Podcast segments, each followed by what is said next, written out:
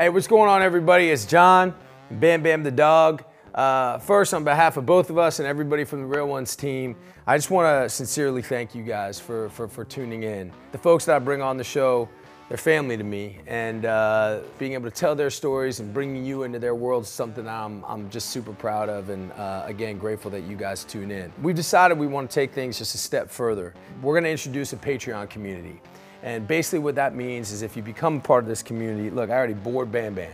If you want to become a part of this community, you're going to be able to hear episodes early and all that, ad free and all that good stuff. But there's all this behind the scenes footage, all this stuff that we've shot um, that really brings you into the folks that we've had on the show, really brings you into their world. You're going to be able to do live chats with me and the folks that I bring on the show to talk about their world, talk about the issues that they're dealing with, about their triumphs and their tragedies. Just go to Patreon slash Real Ones. This whole idea was um, something about building bridges and, and, and bringing people together and um, bringing folks that often don't get the mic and, and, giving the mic to them. So the fact that you guys tune in means the world. Anyways, again, thank you. Uh, be good to each other out there. Rock and roll. I'm gonna get a workout in a little bit with my man Eric Linden, you know, stunt coordinator from The Punisher. He's coming all the way up because we're about to get after it. And when that's done, he asked me in the car, Are you gonna have my shake ready? And I know what that means. Am I gonna have my Sunwarrior shake? They've got the active protein, but they also have this collagen protein, which is amazing. They also have uh, the Warrior blend, which is a little bit lighter if you're trying to cut. And uh, I believe in it. I believe in that Sunwarrior stuff. Go to www.sunwarrior.com slash real ones for 15% off. I appreciate y'all. In case you missed that from Jon, it's www.sunwarrior.com slash real ones. Use the code real ones anywhere on the Sunwarrior site for 15% off the best plant proteins on the planet. If you ever wanted to do you know your show here i think you know we could do that play in conjunction. We could both you know we we, we could do it kind of back to that, back. That would be uh, I think it'd be really uh, cool. uh, really uh, cool. And i you know be honored to uh, work in the same venue uh, so to speak with you. I mean, you've For been me too, super brother. successul, man. Oh, thanks, and man. Uh, like I told you earlier, you're now I've given you the title of the guy that's in every movie that's ever been made. Now uh, that used to be Robert to be Patrick's Robert title, but it's you yeah. now. you Yeah, know. yeah, yeah. And, uh, it, it's funny. Did you feel like one role? Pushed you over the top, uh, and you know what was that role? Now Uh, I'm doing the interviewing now. Yeah, yeah, hey man, what, hey, it can be whatever it can be. I, you, you know, George, I think, um, you know, I don't know. I, I, I think uh, for me, you know, we were talking about your experience over over in Spain that you just had. I, you know, there's so many times I think in, in, the beginning of my career. First of all, the beginning is all just you know clawing and scraping and crying in your pillow because it's never gonna fucking happen. Why was I born with this big fucking nose? Why my ears look like goddamn Dumbo the elephant and shit? And and uh, but But that's part of the qualities that make you stand out. well, look, man. I think I think you know I I, I think I'm that, not saying you got big ears. I think no, no, no, man. Don't worry, don't worry. It- no, it's not that. It's just that I, you know I I think that you know there's a long time where you just for me where it was a real a real struggle and it wasn't look like it was gonna happen. And you know the truth is I'm just as hungry now as I I, I was then. Um, And I think that's part of your success. I, I would imagine for I, I would imagine for all of us. I think Yeah. I think like hunger and drive and being humble and I you know I, I you know eventually when we're gonna actually get into this interview and talk about you is which I want to tell. But like I'm sure you, you probably had a lot of that same thing. but as, Sure, as. I think I think you know with with this thing because you you, you know you're you, you're an entertainer as well. You, you know I, I I think there's this misconception that there's going to be this one thing that's going to break you through. And every time I felt, oh man, this one audition, like it, it all comes down to this. Like I got to get this, or oh now I got this, and this is to break me through. It never really happens. I I, I think it, it it's uh it's much more about. Um, you know, your work ethic and, and, and, and, and, who you are wh- wh- while you're working and, and what you stand for and not compromising, not changing who you are. And over time, I think people, both the audience, but but also your, your your peers and your colleagues say, you know, that motherfucker works hard. He shows up. He brings the best out of everybody. He doesn't complain. He doesn't, you know, he's always striving to make it better. And so, look, I think I think everything in my life kind of changed around Walking Dead. Um, but I think a lot of that was also because I, I, I really became a new man and I was focused on, on different things. You know, not changing who you are is maybe the most difficult aspect of getting notoriety, whether whether you're famous or infamous. Uh, right. Not changing who you are and not losing the vision that you have, uh, because you know you, you create that vision and you follow it, and sometimes you have to alter it uh, uh, with the times. It's every decade. You know, I have a child from every decade. Wow.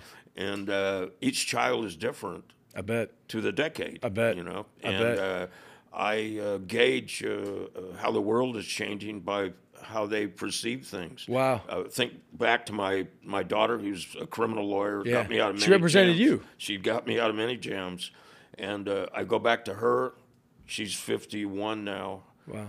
to my youngest 19 you know and uh, he has a completely different uh, perspective of things but it seems to be circling back uh, you know my oldest daughter's somewhat conservative uh, my other two children uh, more liberal and my youngest is circling back more conservative i had a, a really uh, great lawyer barry tarlow was a uh, criminal lawyer he's passed away rated one of the top 10 lawyers in the world. And, uh, you know, he said uh, uh, things pivot back and forth like a pendulum. You know, society does, uh, interests do uh, with people.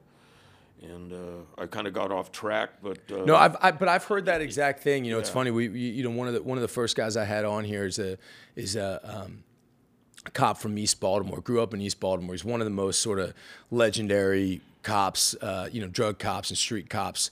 Been plainclothes guy forever in Baltimore. He's one of these guys. I, I did a ton of ride-alongs with him, and I was out there on the street with him. He's one of those guys that all the cops kind of look up to and respect, but also all the guys on the street do as well. Right, And sure. uh, he, That's a difficult real- position to fucking get in. Yeah, Yeah. exactly. But like he says the same thing about the pendulum, and he talks about specifically with crime and and with sort of like, you know, a, a, being sort of a liberal agenda on crime, to be tough on crime, and how it goes back and forth. You know, you you said something a second ago about you know the hardest thing to do is sort of remain staying who you are, and you know you're such a uh, fascinating guy to me for so many different reasons, but you know, I imagine for you that doing that specifically, you know, when we met, I think we met outside the gym. We did. for the first time, and I saw you walking, and and like you know, I think we had walked by each other a couple times. We kind of gave each other a head nod. And I was like, I don't know who that guy is, but that's a real like th- th- that that guy's no. But there was something about like the way you you you, you handled yourself, and then when we got to talking, and I heard, wow, okay, that's one of the most you know, one of the most infamous, you know, Hell's Angels of all time, and he ran the Ventura chapter, and he was one of the leaders in the in the whole organization. And then, you know, and and and and then I heard, you know, you're out of the club now, and oh, I am. I, I, I, I can't, you know, made a lot of people unhappy. Exactly, and and and I've heard that as well. And I imagine like being just, I, I really obviously I, I want to go through your journey and what you're about, but being yourself, are you, are you the same guy now that you were then? And and and and and how have you how have you managed that? I, I believe I am the same guy. I'm a little bit more seasoned, uh, a little bit more educated, uh, uh, and you know the pivotal point for me was we were becoming the people we rebelled against, and that's just something that I couldn't stay on board for. And uh, How so specifically? well, initially, when I came around the Hells Angels, the Question Mark, the Satan's Slaves, the Galloping Goose, all these different Southern California bike clubs who were initially World War II veterans. That's, you know, the whole Southern California was really the birthplace for uh, uh, the whole outlaw bike scene. And, you know, it's a phenomena that has spread all around the world now. And uh, uh, it was kind of a live and let live uh, uh, attitude. And uh, I think that uh, as people develop money and power, it affected them, and not always in a good way. What specifically? Because I know you went, and you, you you you sort of laid down your patch, and you were you were the longest. You you, you were the longest sort of serving uh, President, charter uh, president, in, right? in Uh, the in the Hell's Angels. Yeah, in the- in the was history. 35 years uh, leader of first in Los Angeles, which was a real experience because uh, in the midst of my tenure down there, we got in a war with the Mongols, which was uh, no joke. I mean, you know, it's interesting. People, I was a Marine and you know worked for the Department of Defense afterwards, and you know people would say, "Well, did you know?"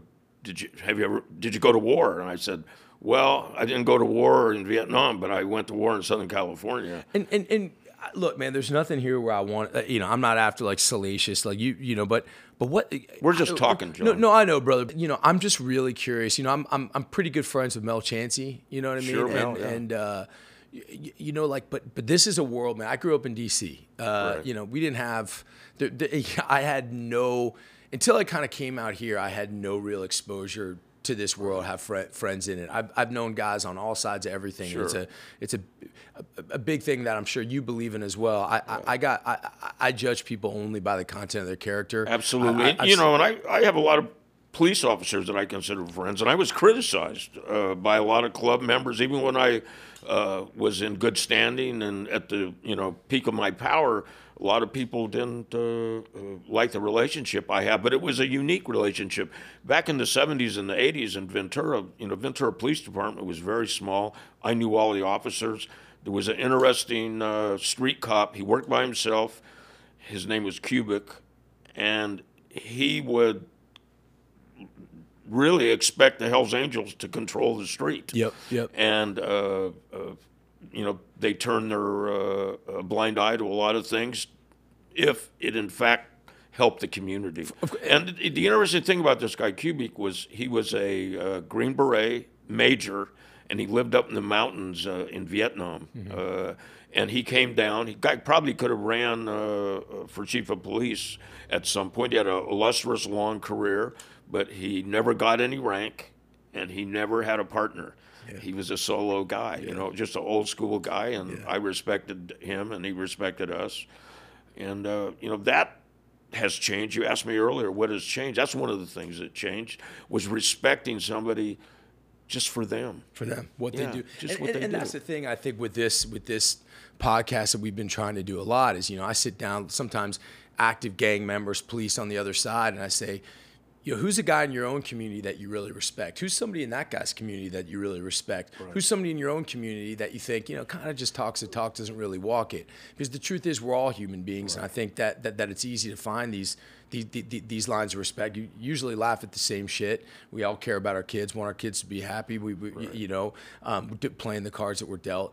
Um, and I, and I think you said something else, man. I have so many fucking questions for you, man. But uh, you know, the thing that you said that this cop specifically in Ventura kind of depended on you guys to keep the police. That's another thing that we sort of keep the peace. I- I- excuse me, or to to. Um, you, you know, I've, I've lived in Venice for, for a long time, and I know you, you have a lot of connections to, to there too. And um, you know, one thing that sort of happened in the last few years is that uh, the sort of transient community and, and the homeless community there is, has, has kind of run amok and, and it's become extraordinarily dangerous down on the beach and there's no and you know as my understanding from living down there I had a bunch of guys who were i- i- involved in that shoreline crip set down there and a big thing that, that, that they were doing is really kind of keeping the peace you, you know those those those shops down on the beach you know they were paying draft to shoreline and and that was really you know that made it a much safer place It's interesting how that works. it is, isn't it? And I'm and and and uh, I, I I know. I've heard a lot of people about the roles, uh, the role that the, the the Angels have played around here, and uh, but that's a real thing. I mean, s sometimes you need somebody to, had- to come in there and We had very strict street rules. You know, there was no cooking drugs in Ventura County. Uh, we didn't want any uh, drive-by shootings in Ventura County, and we had sit-down meetings with the street gangs uh, on more than one occasion. And it was interesting. The older cops, their attitude was get it done, keep the community safe any way you can. Some of the younger cops, I had uh, clashes with them because they said it was none of our business and we needed to stay out of it. And I said, well, if we can get the job done where you can't, and the public is safer for it, what's the problem? And what is the drive? What is the drive of the Angels? You're the president of the chapter. You're, you're, eh, like what to not have drive-by shootings in the streets of Ventura, or to not be able to not Well, cook drugs. Where's that coming from? it, com- it cuts with a double-edged sword. You know, first of all, uh, public relations is everything. You know, uh, you want the community to stand behind you because these people are potentially going to be the jurors that judge you if you get yourself into a uh, a jam. Uh, you know, that was one of the things, uh, and you know, we wanted community support, and you know, we had more than one uh, uh, trial, so to speak, in the clubhouse with you know different factions of street uh, gangs, and they were willing to let us uh, uh, get involved. You know, can that happen nowadays? I don't know. I don't think so, probably. But uh, uh, there was a time when Ventura Hell's Angels had held heavy sway on the streets. And- But but but is it, is there part of it also like your kids are there and, well, and you yeah, care about this safety. community? You know, yeah. it's the children. Uh, uh, uh, it's the uh, people within the community trying to run businesses. Uh, you know, there was a lot of allegations by one of the district attorneys that you know we were extorting businesses. We never took a penny from anybody, and there was also allegations that certain police officers, the FBI had made allegations, certain police officers were on you know my payroll specifically, and that never happened. You know that they were allegations that never could be proved, but you know, back then an allegation like that made by a, a law enforcement uh, department, uh, a federal law enforcement uh, agency, held a lot of uh, uh, clout. You know, Sure. people. But there's been a lot of things over the years where you know now people question. Uh, certain things, but uh, you know they, these allegations back then ruined some of these guys' careers. You yeah, know? I bet. and uh, uh, it wasn't fair, and it was because uh, certain actions. I had a, a cop named Butterbean who was just a street cop, and the district attorney wanted him to wire up. They wanted him to come in and uh, trick me uh, with some questions, and uh, you know, rather than do that, now this is integrity. Rather than do that, the guy retired. What was that behind? Why did he do that? Why did he retire? Yeah, why did he not? Why, was he adverse to doing that? because I think he was an honorable man. And it boils down to you were talking earlier about uh, staying on track and specifics. It's just like myself when I made the decision to leave the club. It took me two years, and uh, uh, it's difficult to be at the top of your game and walk away from it because you don't believe in it anymore. And that's basically what happened. You know, I wanted to stay true to myself. Uh, you know, I don't. Uh, uh, I don't want to glorify any of the actions of uh, what I did, Hell's Angels under my tenure, but I don't want to apologize for it either. There you it go. was what it was, and it you is what it is. There you go. And uh, you know, I stand behind uh, the things I did. There's some things I did I'm not happy about. I some things uh, in Los Angeles. Uh, maybe if I'd been a, a more tenured leader, I would have been stronger in my opposition to things. But you live and learn, you know. And sometimes those uh, those events are catastrophic. I mean, I've talked to to to Mel uh, a, a, good bit about the outlaw wars in, know. in Chicago. Yeah, and uh, They came from Chicago. The Chicago Outlaws came here to kill me. What was what was that about?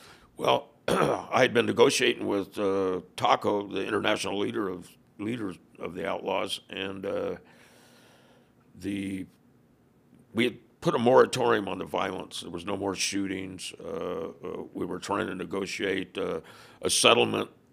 I went to him unannounced. I just showed up. Where'd you go?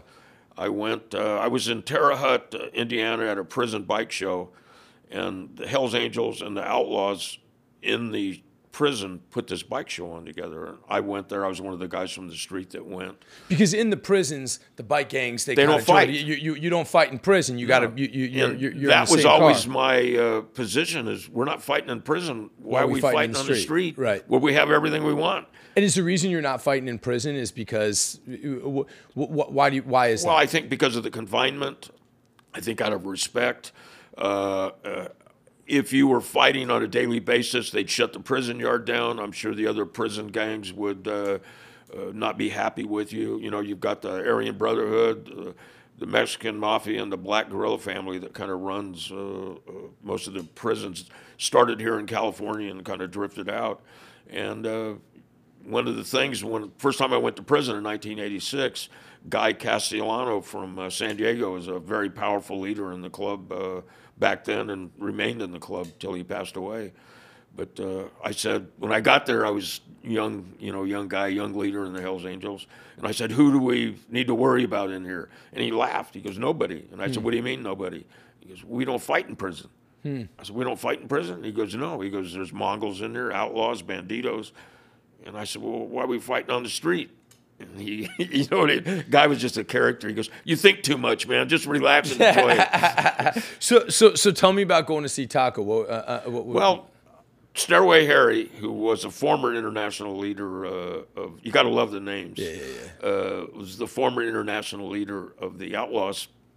He kind of made a political move with me. We were leaving the prison and shook hands. I said, "Hey, man, it's been a pleasure meeting you, Harry. As I've been hearing about you for years." And he goes, "Hey, I got a question for you." And I said, "Okay."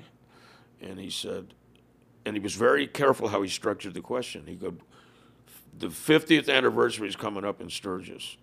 And he goes, How do you feel about us going?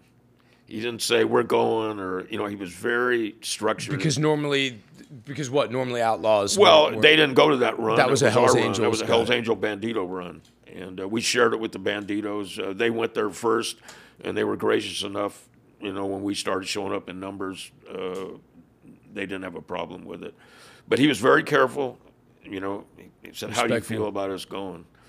And I said, Well, I I don't know. I have to think about it. He goes, You know, Taco's right up the street from uh, us, about two miles in a motel. And I thought, Shit. So I, I just went up there by myself. And I got to the motel. And I walked up. And I see the outlaws looking at me. There's about 10 of them outside the And you're building. wearing I your- got my colors on, and I'm, you know, Hell's Angel George Christie. And uh, they surrounded me. And they go, What are you doing, man? And I go, Is Taco here? And they go, Yeah, but what are you doing here? I go, I want to talk to Taco. And the one guy that seemed to be in charge uh, said, uh, Does he know you're coming here? And I go, No. And he just goes, You're a crazy motherfucker. He goes, Go get Taco. And one of the guys went in and got him. So I'm standing there, I'm surrounded by these guys, and I don't even remember this gentleman's name. We're exchanging some dialogue. And uh, Taco came around the corner, and like Taco's guys stopped. He had complete dominance of those guys. And they all turned to look at Taco. And I looked at him and I said, Well, he's smiling. I go, That's a good sign. There you go. And we all kind of started laughing. And Taco just shook his head. He goes, What are you doing, man? I said, Well, I came to talk to you. And uh, the first thing I said to him, I said, Look, I said, I don't know about your club, but our club, there are new members, and they don't even know why we're fighting. yeah. And he kind of looked at me and smiled. And I said, Look, Taco, if you were born in California, there's no doubt you would be a Hells Angel. And I said, If I was born in Chicago, I know I'd be an outlaw. I go, We got so much in common, man. What's the problem? And uh, we just started talking from there. You know, next time you see Mel, Yeah. ask him who, uh, ask him to tell you about Spike because Spike's the one that uh, Spike was an ex-Army Ranger. Uh, I was told, killed four or five Hell's Angels back there uh, in a matter of months, and In Chicago. yeah, Chicago area, Indiana, Chicago, and and he pushed uh, uh, Taco back into the war. Taco called me and told me, he said, "I'm getting uh, a lot of pressure." And uh, there's a speech that Taco gave uh, that one of the informants that eventually flipped on Taco uh, told a reporter. It's I've got a news article. Uh, I'll, I'll, should send you uh, the. I have a book I wrote about it, and I'll get you a copy. Thank it's you. very. It's really Thank you. interesting. But he called me. Taco called me, and it was like just two scooter tramps talking one on one. You know, there was no politics. There was no agenda, and uh, I, I, that's the last time I talked to him. Uh, uh, maybe the second to the last time I talked to him. And he basically told me, he said, "Hey, man, I'm getting a lot of political pressure." And he goes, "How about on your end?" And I said, "You think I'm popular?" I go, "I'm the most unpopular guy in the club right now." Yeah. And I said, "After you and I appeared on the cover of that magazine." I go, man, there's some people hating on me. Yeah. And we, you know, we talked and we had a very candid conversation. But uh, uh, apparently, I didn't impress him enough because a few weeks later, he sent a hit team out here to kill me. Oh, did he? And uh, they showed up here in Ventura. They had a map to my house, pictures of me. They had a. Uh, uh, they were driving a car. One guy flew out. Uh, two guys flew out. One guy drove out. How do you know all this? Police had to come and tell me that there had been a murder attempt on my life that they had foiled. They have a moral obligation. They'll come to you, and uh, they'll say, uh, "We have a moral obligation to let you know this is what transpired." When you go to that motel that Taco's at and you're going there, you know all those guys are there. There's been whether you've been involved, not been involved. Well, we're all involved. If you're a Hell's Angel, you're involved. Exactly, You're an outlaw, you're involved. in one way or the other, there have been many people who have been Killed. beaten and killed Yeah, because of this war between these two clubs. And you're rolling over there by yourself. Right. And uh, there's there's what 15, 20, 30 guys there. You know, Probably at least 18, 15. whatever 20. it is. Uh, when you're pulling in there, you're armed with the fact that you're going there to to to make peace, to be like, hey man, I'm just looking at you man to man. What is that right? Like, what's your mindset going My, in? I was, my position was, and I'm going to say something, I'm going to comment on it after this statement. My position was I was doing the right thing. Mm-hmm, And I was doing it for the benefit of the Hells Angels, the Outlaws, the outlaw community at Sure, large, sure, sure. and and the people uh, around us. Yeah. And uh, I, uh, uh, I also felt invincible, Jon. You ever have that feeling? I do.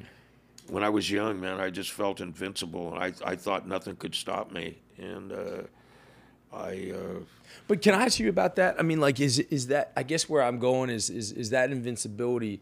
Was that something that you just blanket you just had with you all the time, or was that in certain situations, depending upon your inten- intentionality or depending on where your heart was at?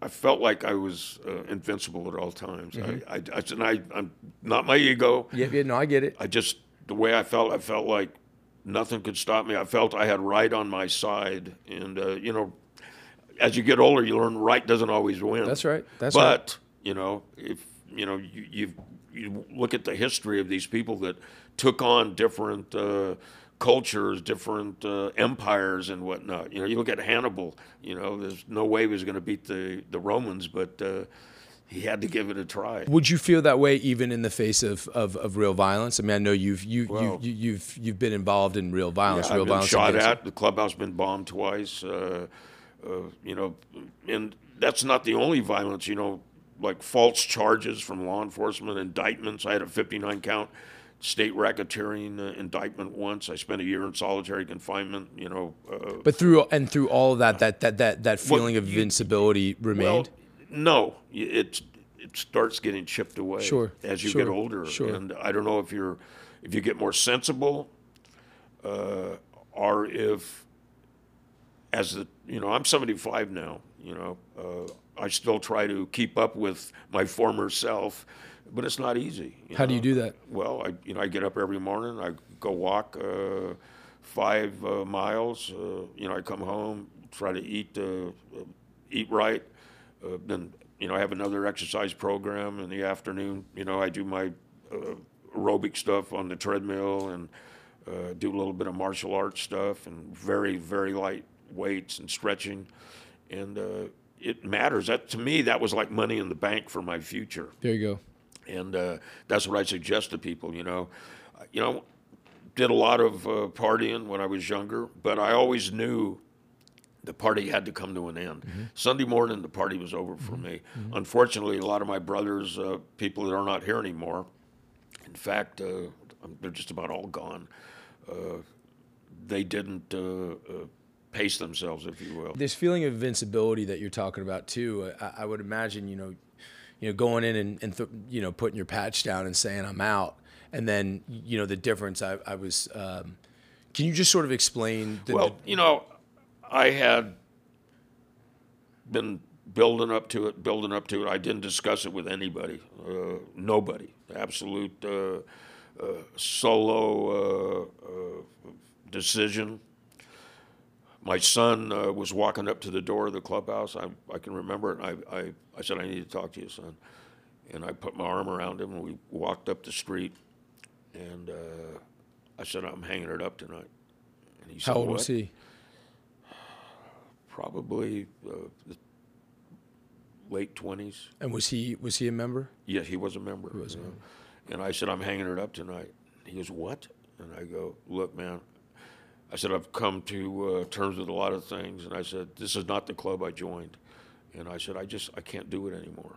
And uh, I said, You know, people aren't sharing my vision. I go, uh, You know, when you are a leader, you share your vision with the uh, people behind you.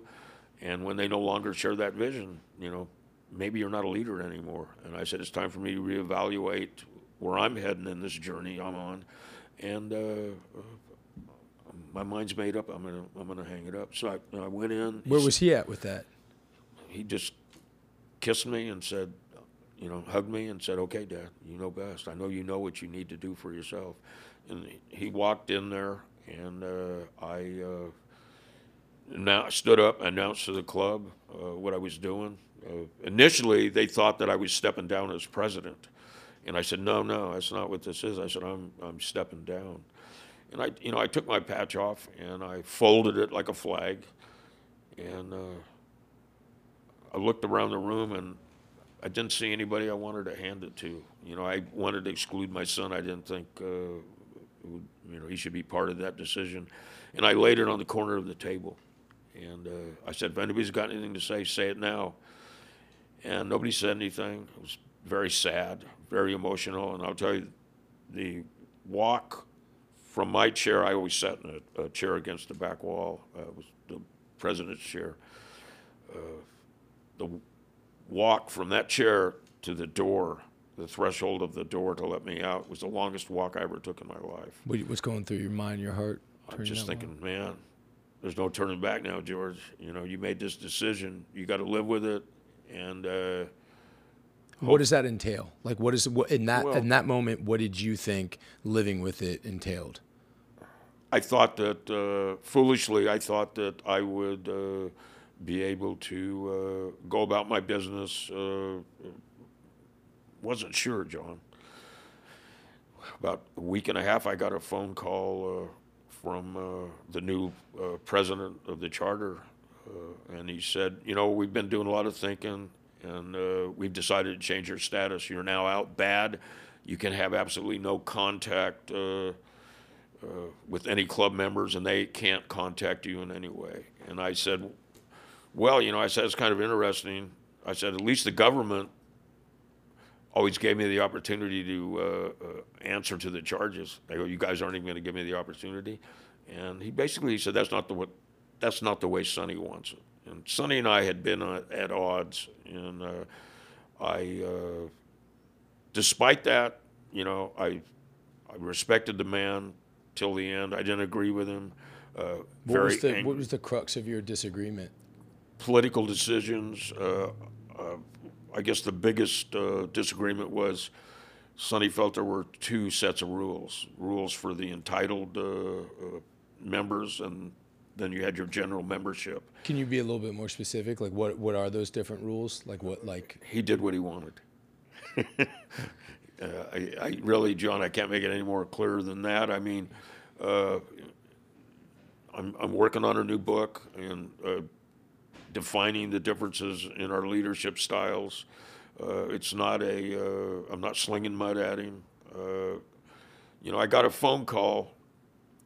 Maybe this can explain a little bit. I got a phone call the night before he died. You know, I was not allowed to have any contact with any club members, but I have had since I've been gone. People write me and call me, and uh, I certainly keep it in confidence. I don't want to get them in trouble because it was, you know, a kick out out of the club if you got caught communicating with me. And uh, he said, uh, person on the other end, you know, he basically said, "You recognize with this voice?" And I said, "Yeah." And uh, I, we kind of had banter back and forth. I teased him. Uh, I said, "Yeah, it's my rabbi," and uh, you know, we just went back and forth and joking. He says, "I got something to tell you," and I said, "What's that?" He goes, "If you're going to reconcile with Ralph, that's what we, you know, close circle of friends call him. So if you're going to reconcile with Ralph, you better do it because uh, he's not going to last much longer." And I, you know, I stayed up the rest of that night and uh, drinking coffee and thinking, and uh, I decided against calling him because and this was kind of a selfish decision. I figured that if I called him and we got an argument, and uh, he passed away uh, uh, during the the discussion, I'd get the blame for killing him. Yeah, yeah, yeah, yeah, so yeah. I'm being a little facetious, No, but no, I, but but, there's it. also some some truth to what I'm saying. So I, you know, I uh, I decided against it, and I thought, uh, you know, it's interesting when I when I did the Outlaw Chronicles, the uh, did days and days. You know what it's like to film. You know, you, you do it, you do it, you do it, and then they take the best stuff. Uh, and they saved the uh, uh, last episode, the sixth episode, you know, Sonny and myself uh, for last. And it was really profound. The producer of that show, who I have a lot of respect for, uh, when the sh- when the day was over with, he just looked at me and he goes, "You still love that guy, don't you? You respect him." And uh, he goes, "Man," he goes, "You could have thrashed him." And he goes, and I said, "There was no reason to thrash him." I go, "What he did was what he did. What I did was what I did. We're mm-hmm. two different leaders with two different styles, but the guy's an icon. You know, I mean." Sonny Barger, man. You know, I was hearing about him in, in school, you know, in high school. And the guys I, you know, I hung out with, uh, I hung out with a young outlaw bike club called the Question Marks, who were endorsed by the Hells Angels. I mean, he was a living legend. There's no doubt about it. When, And, when uh, you're in that room and you give the guys that, that speech and you decide to leave the patch on the table, do you love the guys in that room? sure, yeah, yeah. They're, but th- th- I dream about those guys, Jon. I mean, I had some profound dreams. I have profound dreams, anyways. I always have my whole life, but uh, you know, I had dreams of the older guys that were had passed on to the other side. You know, going, I can't believe you did it, man. And then I would have young guys in the dreams coming to me, asking me questions, and I go, I, I, I can't give you the answers. I'm not in the club anymore. And you know, I would wake up and uh, you know sometimes I wake up violently, you know, uh, very profound, intense dreams. Uh, I don't have them like I did, but I, you know, I still have, uh, I still have those dreams. you when, know. when, when you talk about uh, like the 80s and, and being in that LA chapter and the, the war with the, The Mongols, 70s, yeah. or the- okay, then the, then the 70s. Can you just, uh, I, I know this is something, I know you don't want to do it. Uh, you know, it's something that's been sort of romanticized and people, but like what, you know, just kind of like walk me through what that was like, be, being in the Well, LA first of all, I want to I want to qualify it by saying this: anybody that thinks war is romantic, whatever type of war, Ne- street war, re- they've Yeah. never been in a war Exactly. because it's not romantic. It's uh, uh, it's stressful. Uh, you don't know uh, uh, when it's going to come. Uh, you know, when you declare war on somebody, whether it be on a large basis, as if we're a, a country going into another Yeah. country uh, because we don't like their culture, whatever it may be, you know, uh, uh, you you get into situations uh, that uh,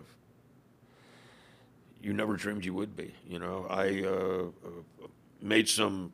I was a, just a member initially during, when the war started, and uh, six months into the war, you know, there was uh, already six murders in as many months. Uh, the, leader of the charter down there got murdered. It was described uh, as an in-house cleaning by law enforcement.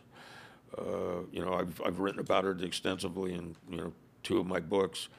Uh, but I became vice president. You know, I came in in the middle of a conflict, and I had to try to shift the direction of what we were doing. And What- was the reason for you rising up the way that you did?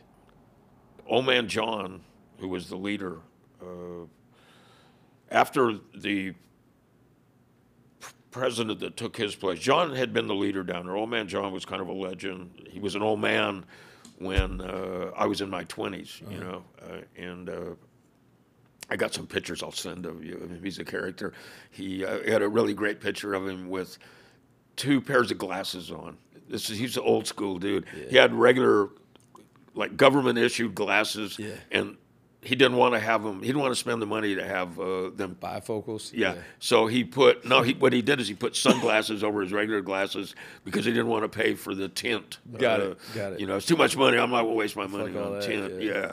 I, I, I just put a pair of glasses over. Yeah, yeah. And I got this great picture of him uh, looking at his motorcycle with double glasses on. And I post it sometimes on social media, and uh, you know, people like young guys write me and they go, "Who is this guy, Yeah, man? yeah. He, you know, he don't care what he looks like." And I Yeah.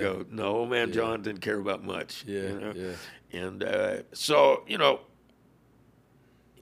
I guess you know he mentored me. you know, and it gave me a lot of sway. And he saw something in me. You got to realize I just got out of the Marines, worked for the Department of Defense, uh, had a structured background, and John was military, uh, former military, World War II, and uh, he just put me under his wing. And uh, when when the war started with the Mongols, John was very disappointed. It was very convoluted, uh, a lot of detail to it, but in a nutshell, uh, the war started. He wasn't happy. He stepped down. What did it? Was there a specific? yeah, we were. Uh, it had been brewing between us and the Mongols, and uh, How so? well, first of all, there was a rumor on the street that the Mongols started uh, because we wouldn't allow any Hispanics in our club, which was a complete lie. David Ortega, um, who I met in 1966, and we were best friends till he passed away. Uh, you know, he was in the question marks, and he was in the Hell's Angels, and you know, he was uh, uh, Mexican American. You know, Johnny Angel from Oakland. You know, he was uh, Mexican. Uh, I could go Fat Ray. I could go on and on and on. So it wasn't true, but you know that that vibe was there, and uh, probably the oldest reason in the world was that one of the Hell's Angels' ex-wife was now living with a Mongol, and we went to a swap meet. There was nine of us. There was about forty to sixty Mongols, and we met them by accident. By accident.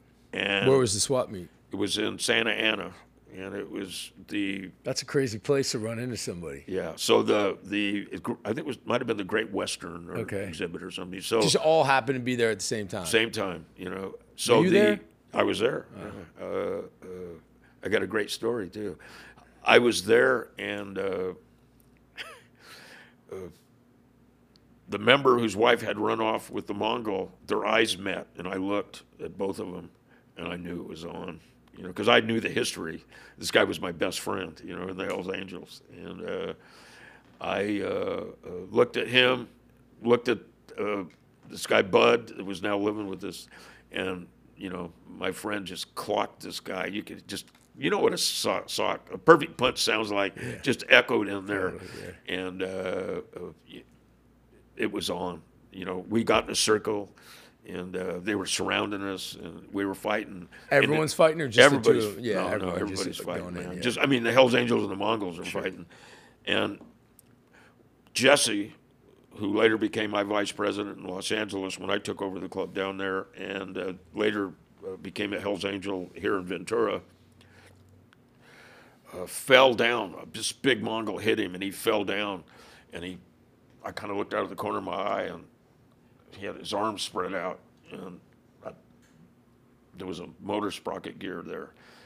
And in motor sprockets are about this big with spikes on it and a hole in the center. He hooked it on his hand. He jumped up and he just started hacking people. And there was blood and flesh flying and people screaming and you know everybody fighting. And in the middle of all this, imagine a young, scared police officer, a oh, uniformed police officer. There was one Santa Ana, Santa Ana police officer. one one uniform for the whole event. You know, this is 1976 or 77. So one uniformed officer, and he comes in, and he's got his revolver drawn. Now he's only got six shots. He's got a revolver, you know, service revolver, and he's yelling at everybody, and we're all looking at each other. And this gun looks about this big, of Did he, did he put a Did he put a stop to it first? Yeah, yeah, yeah. yeah. It stopped. Yeah. everybody stopped, and so the when they when we stopped, the Mongols broke, and I'm not saying they broke and ran because uh, they were scared, because these guys weren't scared. Uh, it they stopped, they broke and ran, we broke and ran, and so everybody's getting away, you know. And uh, I uh, uh, I ran out, and there was a Mongol. The fight had stopped now, and there was a Mongol, and he goes, "What the hell's going on?" He's like yelling at me, and there's like the cops started kind of. There was more cops like starting to come around. I don't know if they were outside or what. It happened so fast. And I said, "You don't know what's going on." You know, this I'm young, and I'm a Hell's Angel, and I'm in my 20s, and I think I'm cool. And uh, I go, "You don't know what's going on?" He goes, "No, what's going on?" I go, "This is what's going on." And I smacked him, and uh, we started fighting. And the cops started beating on us, with- Yeah. both of us with the club, and the Satan's Slaves who were like, I you know I came that close to becoming a Satan slave rather than a Hell's Angel. I was so close with those guys. They got around the cop and they said, "Don't hit that Hell's Angel." They go hit the Mongol, and so the cops, for whatever reason, turned and started hitting the Mongol. The Satan's Slaves grabbed me, and these guys were all like six one, six two, big dudes, big guys, yeah. and uh, uh, carried me out of there. The rest of the Hell's Angels were there. There was like six of us on bikes. There was like nine of us there, and we were all started laughing hysterically. And uh, we jumped on our bikes, kicked our bikes over. You know, no electric starters back then. Kicked our bikes over, and we ran out of that place. Man, I felt like I was in the James Gang. We just robbed a bank. Right, laughing your ass We're laughing, Yeah, and, yeah, and yeah, uh, so we get back to the clubhouse in Glendale, and old man John's already heard about the fight. And old man John's six four, big hands, and he always had a cigar in his mouth, and it was always half smoked. And he always chomped on it when he was talking. It bounce up and down. What the hell's going on out there? And he takes it out of his mouth, and we're going, well, John, uh, got in a fight, you know. I know you got in a goddamn fight, you know, and he's going on and on. And, uh, uh, but he didn't, but he was mad at, you never guess what he was mad at, Jon? That those guys, the Mongols had the nerve to lay a hand on us. He wasn't mad at us. We started the fight, but he wasn't mad at us. He was mad because they laid a hand on us. And so he ran in the house, comes out with a pump shotgun. He had this old Ford Mustang. I don't know what year it was. It was an old one, faded paint. You know, uh, it was a rag top. I remember the top being all, you know, just. And he opened the trunk up and he's smoking on the cigar and he throws the shotgun and he tells who is going to become the guy that was eventually murdered, who's going to become the new Hell's Angel uh, president in Los Angeles. He goes, "You go with me," and uh, uh, why did he pick him? I don't know. Uh, I'll tell you another thing John used to tell me, and uh, uh, uh, that will make a lot of sense to you. I didn't ask John because John told me one time, because you want to last in this business, quit asking questions. There you go. I said, okay, man. Fair enough. And so I didn't ask questions, but I said, I did confront him.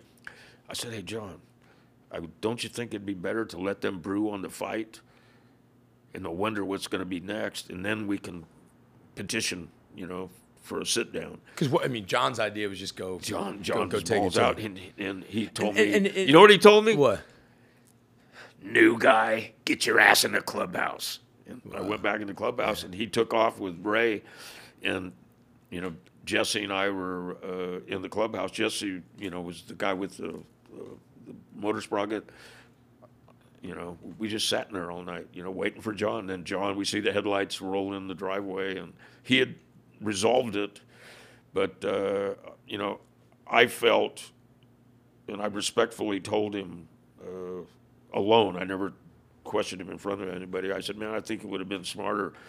From a military standpoint, to wait and let them brew on uh, what was going to come next, and then petition them you know, John uh, John didn't care. You know, and the, John didn't care about anything. You know, all John cared about was us. We were his family, and uh, uh, you know, he was a real old school guy. You know, he'd tell you. One time he took me to a fight with another bike club. I didn't even know. You know, you didn't ask back then what we were doing. He told me to get on my bike. Get on your bike, Christie. And uh, me, Jesse, and a couple other guys, got on our bikes, and you know, we went over to this other uh, motorcycle club's clubhouse, and uh, John asked for somebody, and the the guy came up. John clocked him, knocked you know, just incredible power. Uh, knocked the guy down, and he just don't ever disrespect me again. And got on the bikes and we rode off. You know, I mean, that's the kind of shit that John would do. Right. And you know, I said, John, uh, what are we gonna do now? You know, and uh, a couple of weeks later, I don't know if I hope, and I've never really reflected on it until now. I just had this epiphany. I hope what I said to him didn't cause him to uh, uh, step down uh, because that, that's I respected him, you know, wholeheartedly, and I. I was just giving him some input in what I thought. He stepped down. Ray took over. Within two weeks, uh, uh, you know, there was a machine gunnings on the freeway. Two Mongols got killed. Uh, Jingles and Red Bill, Redbeard were machine gunned off their bikes. Uh, the frame up motorcycle shop, uh, uh, tire stuff with dynamite, was taken there. It detonated, killed two guys. Uh, you know, it's just it So- got so brutal this- real quick. Can you imagine shooting machine guns in downtown LA and, mean- and bombing uh, businesses in downtown LA? And and I think there's probably this misconception, you know, to to to the citizens. You know, I think there's this misconception that the reason why these, you know, I know there's that that, that thing that ha- happened in Laughlin, or, or, or y- you know, there's that these wars are over because these are. You know, criminal enterprises. They're fighting over turf because they want to run guns or so. This is egos, Literally, one guy was sleeping with another guy's ex-wife. You know, you, we talked about the uh, Outlaws earlier. You know what that fight was about? What that started? Grease Lightning, who uh, was an outlaw, and Sandy Alexander, who was leader of the uh, Hells Angels uh, in New York City, formerly both members of the Alien Motorcycle Club. They were brothers at one time. Uh, uh, Grease Lightning came to visit Sandy. He wasn't there. Colette, Sandy's wife, said uh, he raped her, and uh, Sandy was a professional boxer. Grease Lightning shows back up in uh, uh, New York. Sandy beats him up.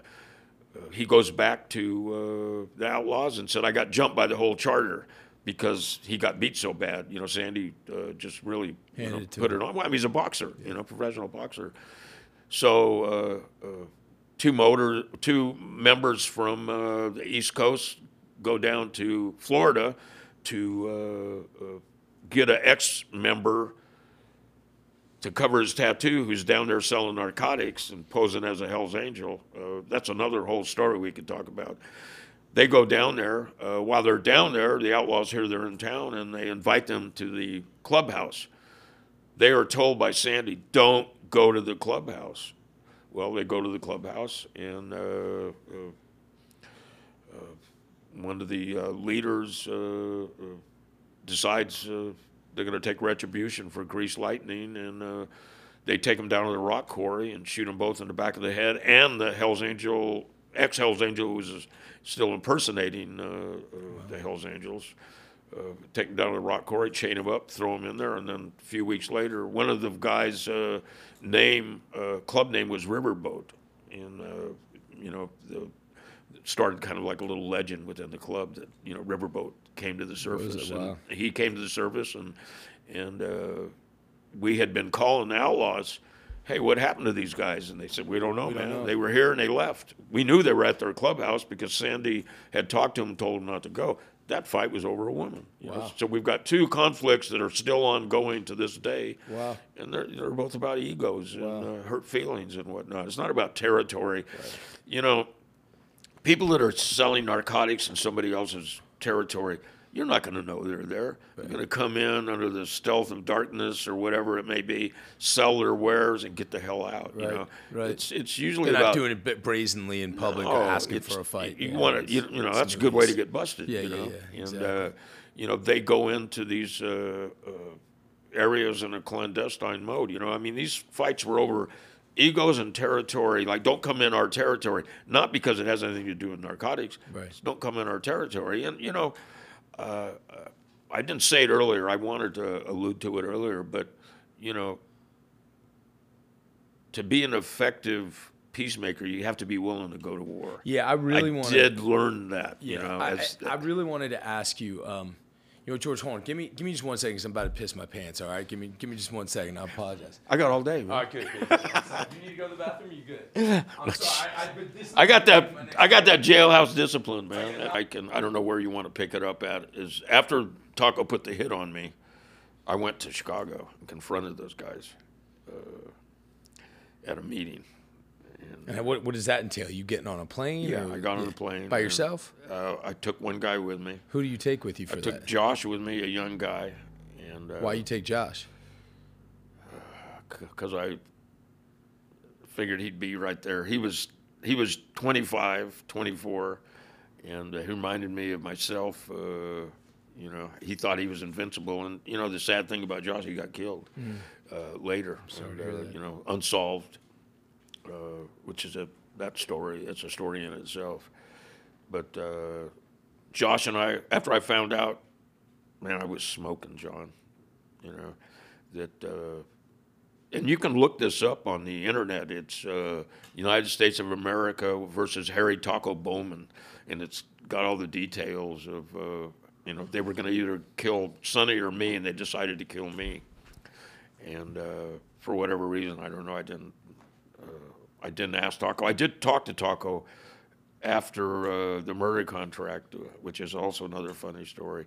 But I'll tell you about. I'll, I don't know if I'm getting out of sync. No, you're here. perfect. So you go, you go to. So I, go I get on a plane. I go back to uh, Chicago. We're gonna have a sit down with the Outlaws because we're trying to reinst. Taco's now in jail, What year is this, roughly? late '90s. Taco's now in jail. He was on the FBI's. He might have been number one. He was on the top ten most wanted fugitives. So I go back there, and uh, And you knew he was in Chicago. I knew he was that he had been picked up, and he's from Chicago. I knew that it was the Chicago Outlaws, and that Taco had ordered my murder. Uh, they had chose to kill me rather than Sonny. So I hear there's a meeting with the Outlaws back east. So I tell my charter, I'm I'm going. You know, Josh goes, I'm going with you, man. So we get on the plane, we go back there, and uh, we go to the meeting, and. Uh, there's Hell's Angels there, and there's uh,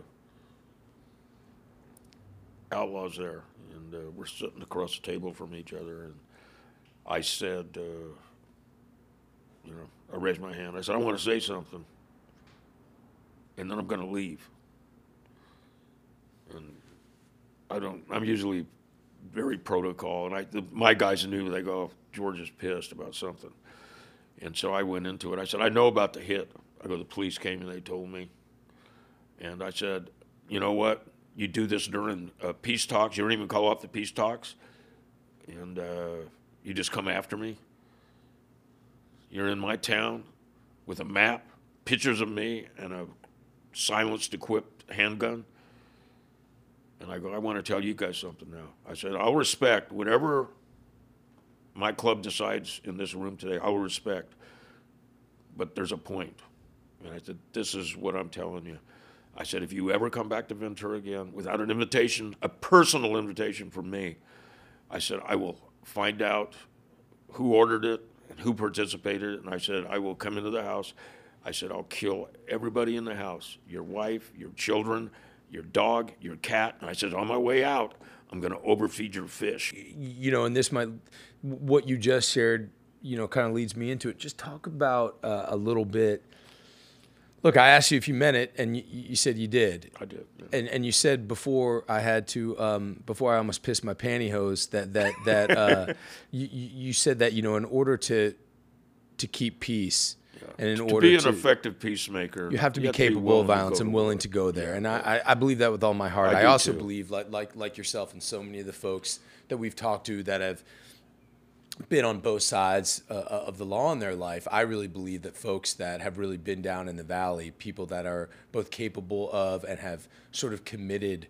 Uh, some of the most heinous acts are also capable of doing the most beautiful and godly work. They're able to lift other people. It's interesting, in isn't there. it? It's, it's crazy, and I, I we, we keep kind of coming back to that. And I think there's something uh, to the extent of unless you've been down there, y- you're not going to be able to take a hand from someone to be lifted out of that unless they've been down there too. You know, I'll tell you something.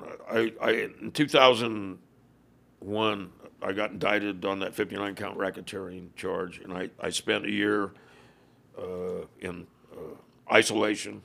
And and top of isolation, they have uh, they put you in the hole. And uh, I had uh, uh, got my chicken dinner uh, you know, shoved through the uh, slot in my cell. I never got out of my cell in uh, the isolation unit.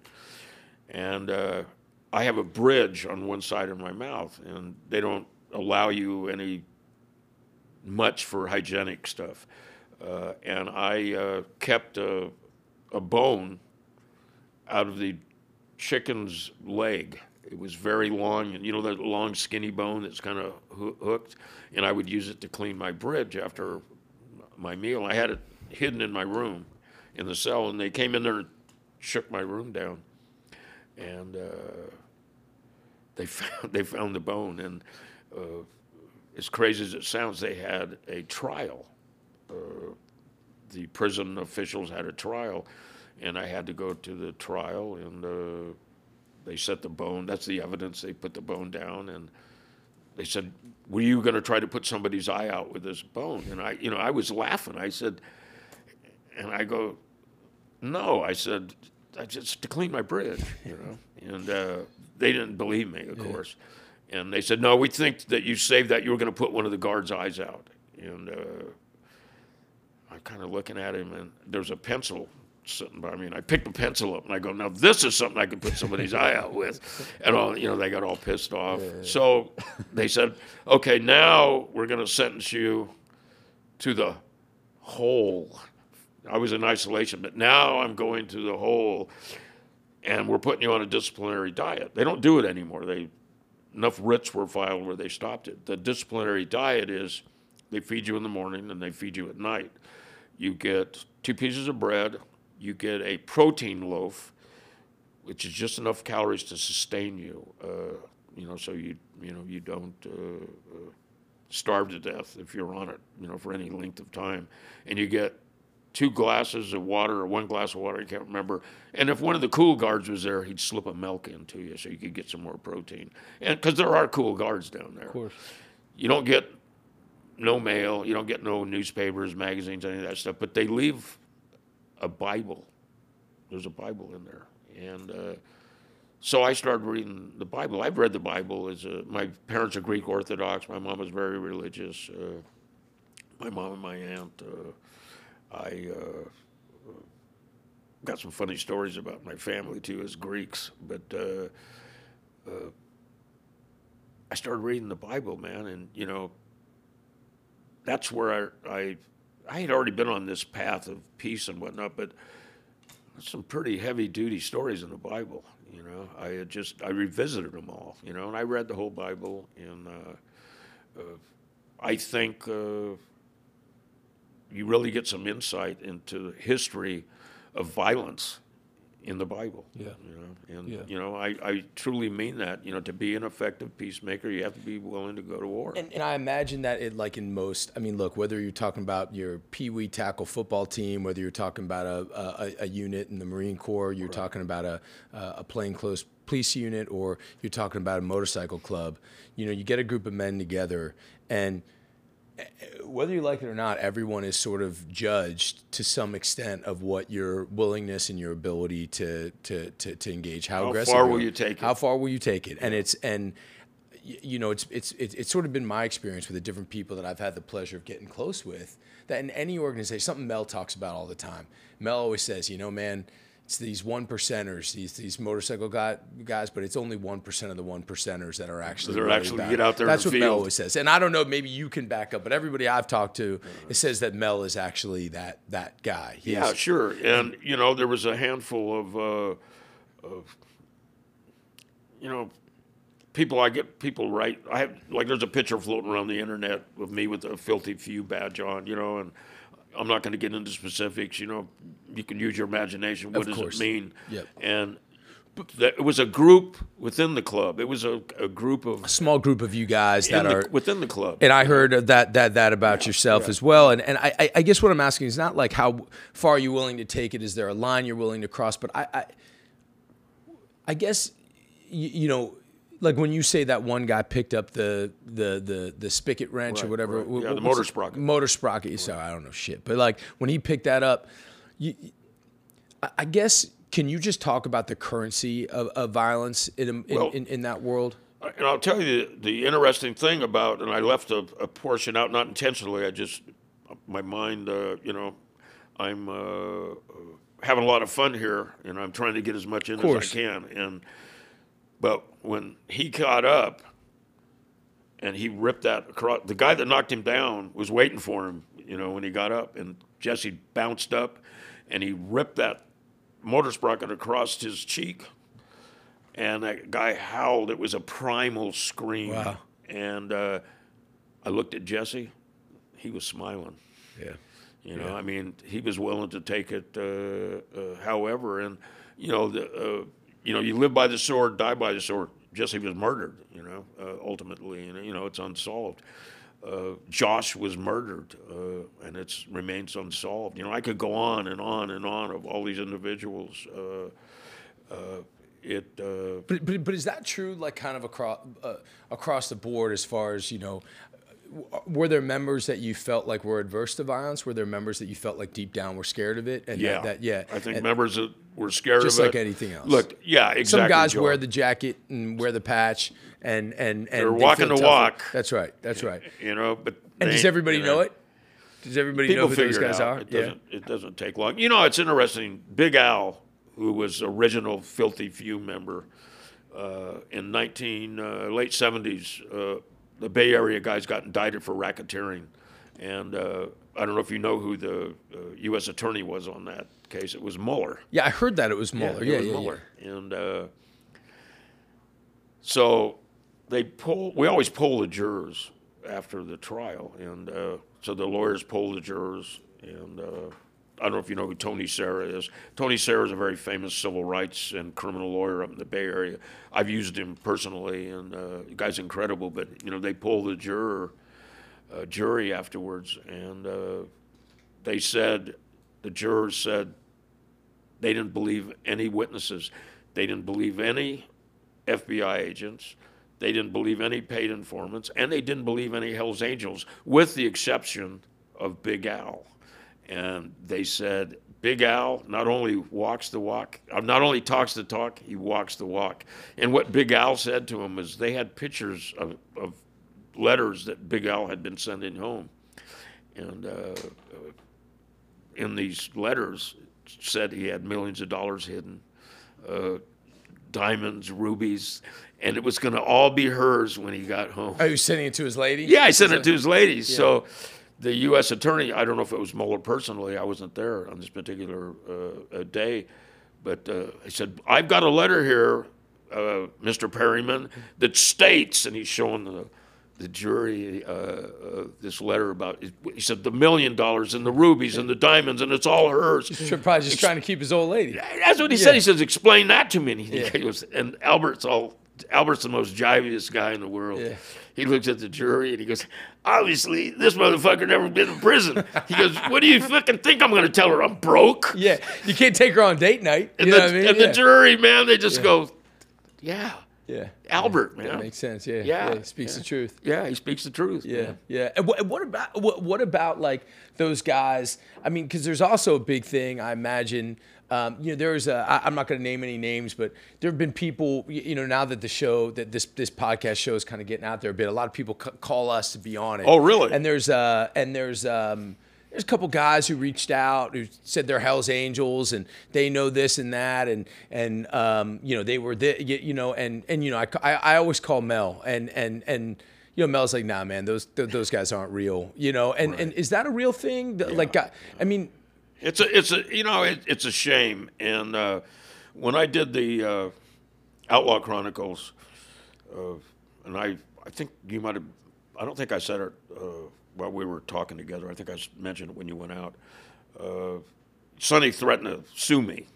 Uh, uh, he's going to stop the, get, get an injunction and stop it. And uh, so they vetted everything I said. Uh, and everything I said on the History Channel was vetted, and but there's a lot of guys out there, you know, talking a lot of stuff. I see stuff on social media, you know. I don't know who these guys are, you know, and sometimes they'll. Uh, I get derogatory remarks uh, made to me and Sure. by people, uh, and uh, you know, my response to them is, you know, I'm creating a historical record. This is my story. I'd rather talk about myself than have a hundred years from now somebody, you know, yeah. up. well, we found out George wore dresses on the right, right. on There Friday night, you know. but but I, gue- I But guess, you know what I'm saying. I know exactly what you're saying but I guess you know it's one thing to you know to write something down you know in the safety of your home behind your computer but are are, are guys like rolling around with patches on I mean are guys rolling around I, with you know, I, I, I, you know, there are some active members. You know, I've had no issues with them. I was in Spain for three years. I ran into the Hell's Angels there. I partied with the Bandidos and uh, the Unknowns, another one percent club there. Uh, uh, like I said, I ran into the Hell's Angels. Uh, they, uh, they didn't. Uh, uh, disrespect me. Uh, they really didn't acknowledge me. I got a, a nod from one of them, and I was approached by one young member on his own. Like I used to get up every morning, uh, you know, 4:30, go for a walk. In Spain, man, it's just incredible to walk those streets and those alleys and whatnot. And when you go out at 5:30 in the morning, the bars are just closing and everybody's on the streets and it's it's like a festival. And I saw this big guy coming at me, and I was thinking, okay, and uh, you know I'm always on guard. And uh, he points at me, he goes, George Christie, right? And I said, yeah. And then he told me who he was. I'm not going to say who he was because he said some really cavalier things. I, uh, he says, can I take a picture with you? I go, you think that's a good idea? And uh, he goes, I'm from Spain. He goes, I don't take my orders from Sonny Barger. And uh, I said, whatever you want to do, man. And you know, he took some pictures of, of me, and that you know, that's the way I was treated over there. And I, you know, I've seen some Ventura Hell's Angels here, and uh, you know, they don't acknowledge me, and I don't acknowledge them, and uh, uh, I, uh, I don't try to make myself big and get in their space, and I hope that they would uh, show me the same respect back. But you know, But I, you're who uh, you are. yeah, you're who I you are. It doesn't yeah. change. I mean, John, You, you, you, didn't decide to go move to Kansas. No, you I stayed did. right here. I did. And uh, there was a rumor for a while that, you know, I had been run out of town. That's why I went to Spain. It's kind of hard to explain for the people that started that rumor now that I'm back. Right. Uh, uh, That- did you guys negotiate is- a peace? That is an inconvenience. isn't yeah, it? is an inconvenience for the story. So you need to be careful what you say to people. Sure. And I, I'm, li- I'm laughing at which because you get it. You Okay. know? Yeah, it's like they people can talk a lot of shit. That's You right. know? That's but right. uh, they should be ready to back it up. But That's right. you know, I you know, look, the war in L.A. was just was devastating on everybody. The the victims, the victims' families, uh, the extended victims of the people who went to prison for the crimes they Sure. committed. Uh, it affected their families. You know, people go do time in prison. From to me, the real victims are the family. Like you know, I'm a hard ass. I you know they sent me to Texas. I spent a year in Texas with the Bandidos. Uh, I didn't suffer. My family. Suffered. You mean when you were locked up? Yeah, my Of family course. suffered. Yeah, I get know? that. And uh, uh, it, it not only and once they get you in their clutches, like you get you're on federal paper, you call it, you know, uh, like parole or probation, whatever you want to call it. They don't have parole or probation. It's they call it probation now, but it's it's, it's essentially parole. I did the History Channel. Uh, the uh, probation parole department wanted to take all my money uh, the money that I got for. Uh, they said, "Well, you can't, you know, you can't profit off your criminal past." And uh, I said, "Would you rather have me out robbing a bank?" I said, "There's a lot of nice branches around here." I, you know, I was being a smart Yeah, ass, yeah, you know, yeah, and uh, uh, you know, I got in a, a big dialogue with him, and I think this is important to say. I'm getting off the track again, okay. but. Uh, I sat in there. All they harped on was the money. They wanted to know how much money I was making. How much was I going to give to them because I had a fine imposed on me by the court. And uh, you know, I said, you know, I said I'm kind of ashamed of you people. I go, I'm paying for you to watch me through my taxes. That's right. And I say, I've been back now four months.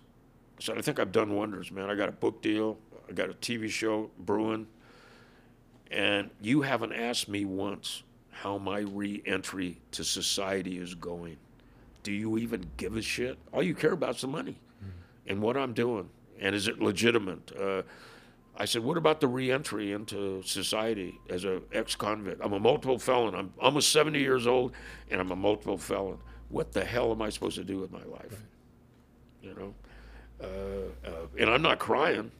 I'm just telling you, uh, there's a lot of obstacles out there, and I think the families uh, it makes it tough on the families. I'm working with uh, a, a kid now. Uh, you know, his mom and dad. Uh, I wound up trying to mentor this guy. You know, he's in trouble, and you know, his biggest problem is he doesn't see himself as a criminal. he sees himself as a victim. You know, I, I did a lot of, I do consulting for lawyers, and uh, I know a lot about uh, strategy in courtrooms. Uh, uh, a lot of lawyers will defer to me and talk to me. I, uh, you know, I work as a, a, a witness in whatnot for the defense, and I had a client who had embezzled a bunch of money from Sony movie. He was a director, embezzled a bunch of money from Sony, and uh, Sony didn't want to come after him because they were afraid the way the payroll system was set up, they could be deceived by other people. They were trying to keep it on the down low. And he called me one day, and he was almost in tears, and uh, he said to me, just profound. I go, "What's the matter, man? You really sound down." He goes, "I am, George." He goes, "They're treating me like a criminal." And I said, "My friend, Yeah. you are a criminal. Welcome, welcome, dude. Welcome, to, welcome aboard, my friend." I'm also a little bit interested. You know, I, I, I understand what you're talking about um, about anybody who sort of romanticizes war. Anybody you know has never been been in it, and I, I I think that's true of violence in general. And and I think uh, you know when I look at, um, I imagine during those days when you were in LA, uh, you know, if you're riding around. You know, when the Hell's Angels ride around, I mean, it, it's a pretty big presence up here. So, like, you see them. You know, what I mean, it's a, they, they, they make themselves known. Loud motorcycles and loud colors. You know, what I Very mean? visual. Very visual, Yeah, right? yeah, So I imagine every day you're riding around during a war, there's a target on your back, and that that's is that something that you carry with you palpably every moment when Yeah, you're absolutely. You know, and this is the thing, Jon. I like, I'm working on this new book, and I just, I put, you know, we were fighting wars on two fronts in Southern California. We were fighting the Mongols, but we were fighting law enforcement. law as enforcement well. as well. And you know, it's like it's one thing to go to a uh, occupied country. You know, as long as you follow the rules somewhat, you're not going to have a problem. Uh, you know, you're not going to get court-martialed unless you do something really off the wall. But you figure you're on the street doing the same things you would do in a, a war zone, but it's, you know, you're not a hero, man. to yeah. law enforcement, to society, you're you're a criminal That's right.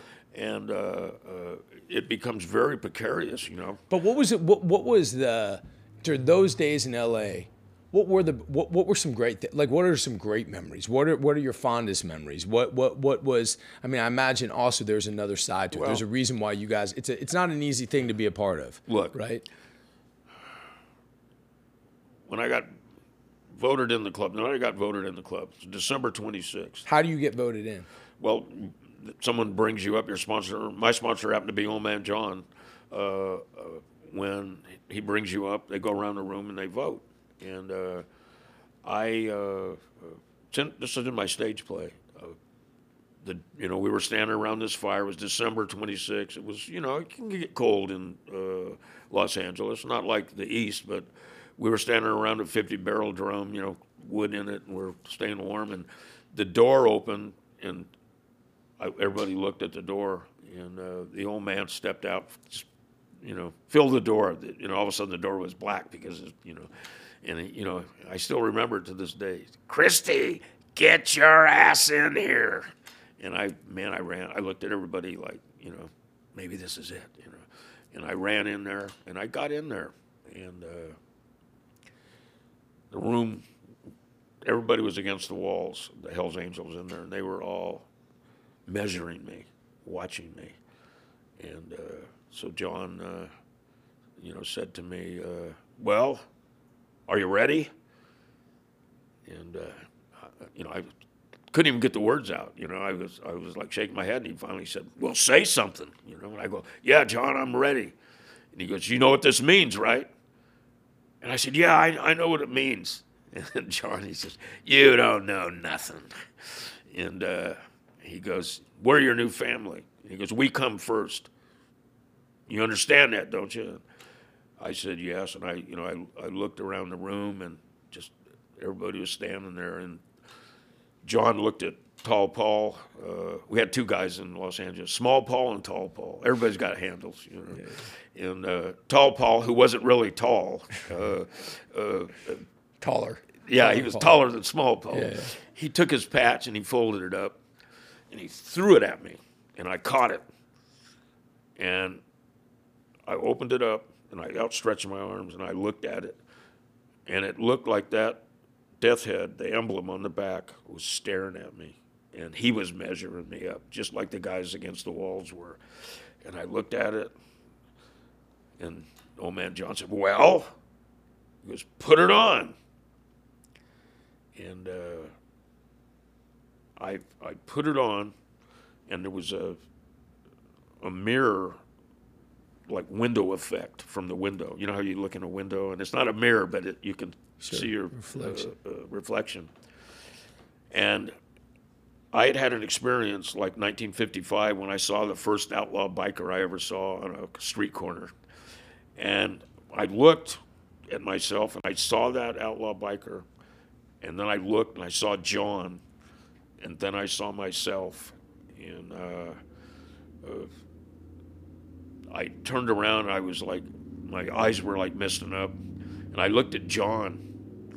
And he was standing there staring at me, and I just was drawn to him. And I opened my arms up, and I went to run and embrace him, and uh, he punched me in the chest. and he goes, "What's wrong with you?" He goes, "Never let your guard down. You're a Hell's Angel now." And that was my baptism, in, you know, into the club, and I, uh, I just was like, "Yeah." Never let your guard down. But I'm a Hell's Angel now. Nothing can harm me. Now, later that night, we got on our motorcycles and we rode out to Betty. Now, do you know who Betty is? Betty's this little old woman out in San Bernardino, Berdoo, you know, it's called in the outlaw culture, who made, handmade the patches. Wow. So we go out to Betty's. Betty's this old religious woman, and uh, strict orders we get there no smoking and no cussing. Betty's going to put my patch on my Levi, and uh, she's in there sewing it, and uh, uh, I'm just like, I'm not only am I Hell's Angel now, but Betty's sewing my patch on that she made on my Levi vest, and uh, She does all the patches. she did all the well, not anymore. Back then, Yeah, she's probably not even alive anymore. But she did all the patches, and you know, you couldn't get a patch.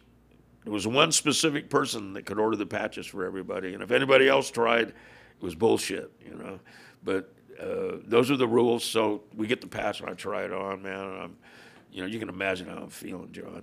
And uh, I look at Betty, and she says, "And remember."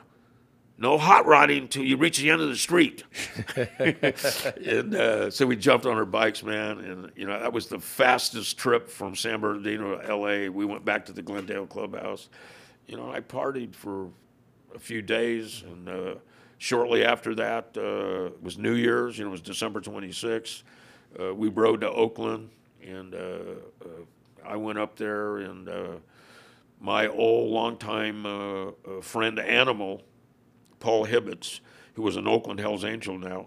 And if you've ever seen Gimme Shelter, he's the guy with the headdress, fox headdress on. At Altamont. Yeah, and he's the guy. He's the guy that knocked out Marty Balin, uh, uh, the singer. From so, uh, what's that? Uh, from uh, Jefferson, Airplane. Yeah, yeah. He, you see the guy who stabbed the guy up at Altamont. that's Alan Passaro stabbed uh, Meredith Hunter.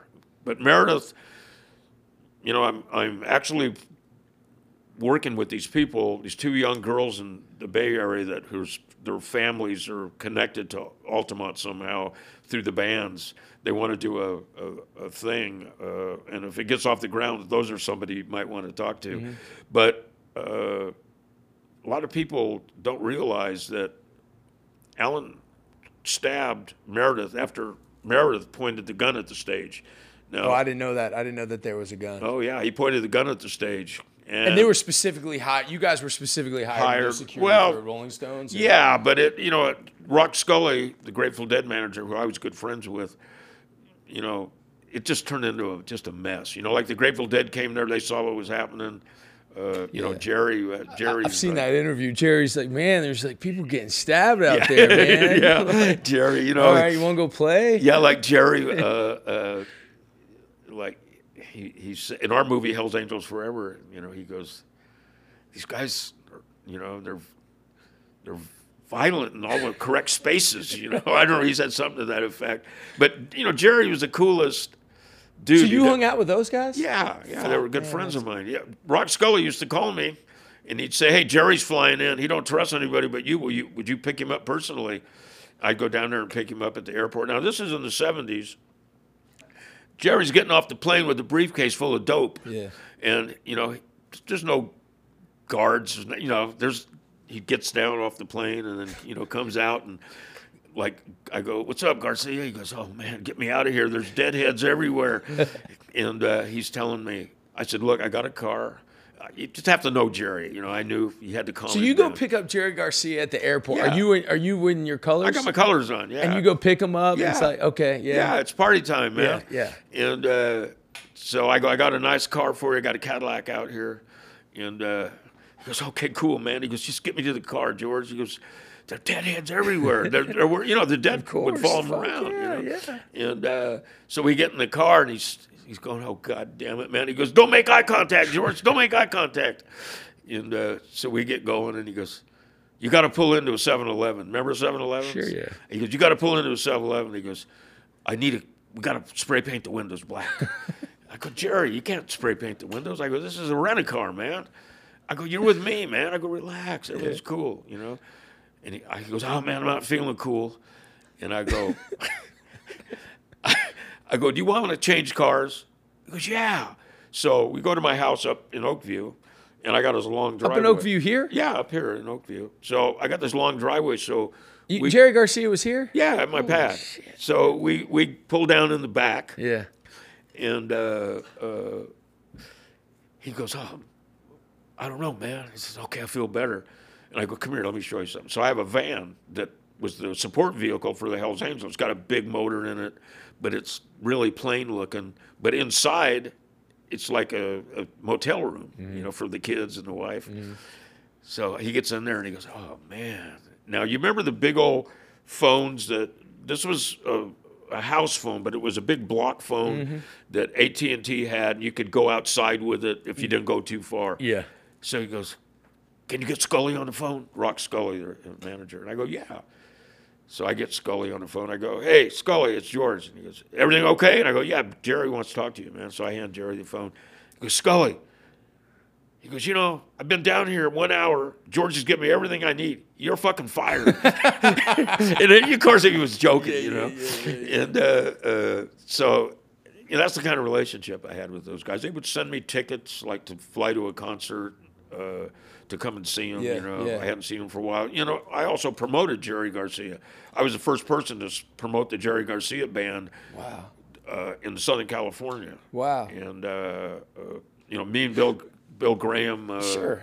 finally wound up co-promoting. But the. I mean, there's this relationship between the. I mean, I remember. Um, yeah, I, I, I know Willie Nelson a little bit, and I remember, you know, when I was Oh, just the biggest fan, and uh, I'd go up to San Francisco. My, my wife was a travel nurse up there, and we, we, we when she was my girlfriend, she broke up with me because I was a real piece of shit, you know, before that. eh, Before that you got straightened out. Exactly, and and uh, and you know, man, it was awful. She was a nurse up there, and she had a boyfriend, and oh my god. But I would go up there all the time, like leave flowers on her car, and like draw these little stupid pictures and poems. The and shit. romantic side. Yeah, man, and she wouldn't even talk to me. It was awful. But I, I got these tickets through this this this this agent uh, to, to to to to Willie Nelson, and we got backstage, and I like rolled Willie this giant joint, and I wrote him this letter. I'm trying to get this lady back so bad, and um, but I remember like we we um, this guy invited us over to the bus. But it was all Hell's Angels. Like the whole front row was, and I mean, this was, uh, you know, 2017. It was all Hell's Angels. And then the, the, there was this uh, one Hell's Angel with like long white hair, and he, he was LG. like,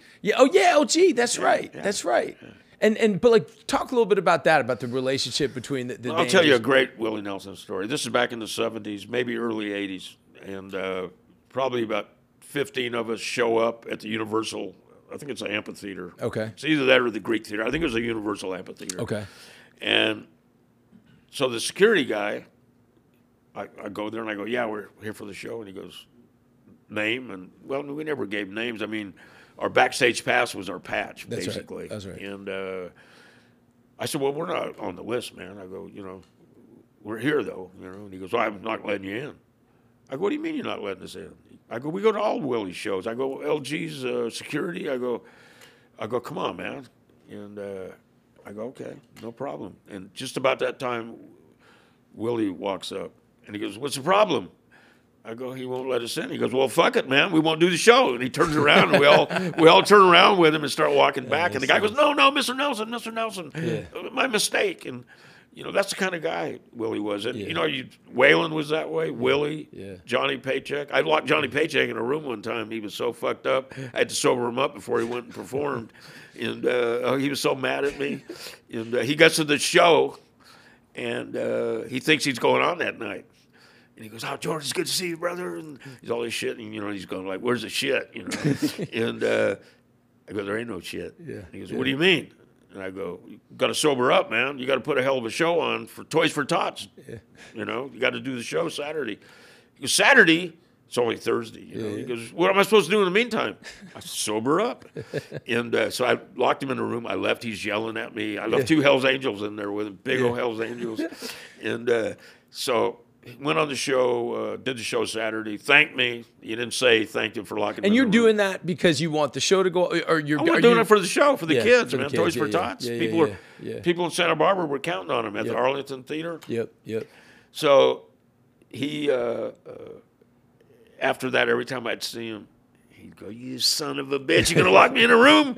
I go, "I might, Johnny." I go, "Behave yourself." So, I mean, that's and we had relationships. Waylon, Willie, uh, uh, just you know, Kris Kristofferson. I met Johnny Cash, man, uh, through uh, Willie, and uh, only time I was ever lost for words, John. I mean, there was the man in black, you know, and I was just like, wow. Yeah. know. And he, you know, he goes, he, you know, he's from up here. Yeah, yeah, man. And he saw the Ventura on me, and he, he looked, and he goes, Ventura, huh? He goes, I spent a little time in Ventura, and I go, I know you did, you know. And uh, I just let him talk. I just wanted to uh, hear what he had to say. What do you think that's about? The the, the relationship between These know, guys were outlaws, and so That's were we, man. I mean, these guys were outlaws, you know. I mean, and really the Grateful Dead too. I don't Oh, think yeah, people realize that. you know, outlaws, it's like they think it's like these hippies. Like that's outlaw shit, man. Well, Yeah. I'll tell you a, a great story uh, about when they went to sober. They did an intervention on Jerry. You want to hear this story? love to. So Bob Seidemann is a famous rock photographer. If you look him up, people you don't know his name, but it, you know his works. Okay. If you look at the uh, uh, Blind Faith album cover with the girl with the no top on holding Sure. the airplane, I don't Sure. know if you remember that one. Sure. Bob Seidemann took that photograph, and uh, you know, year after year, it's always in the top 100 albums of all time.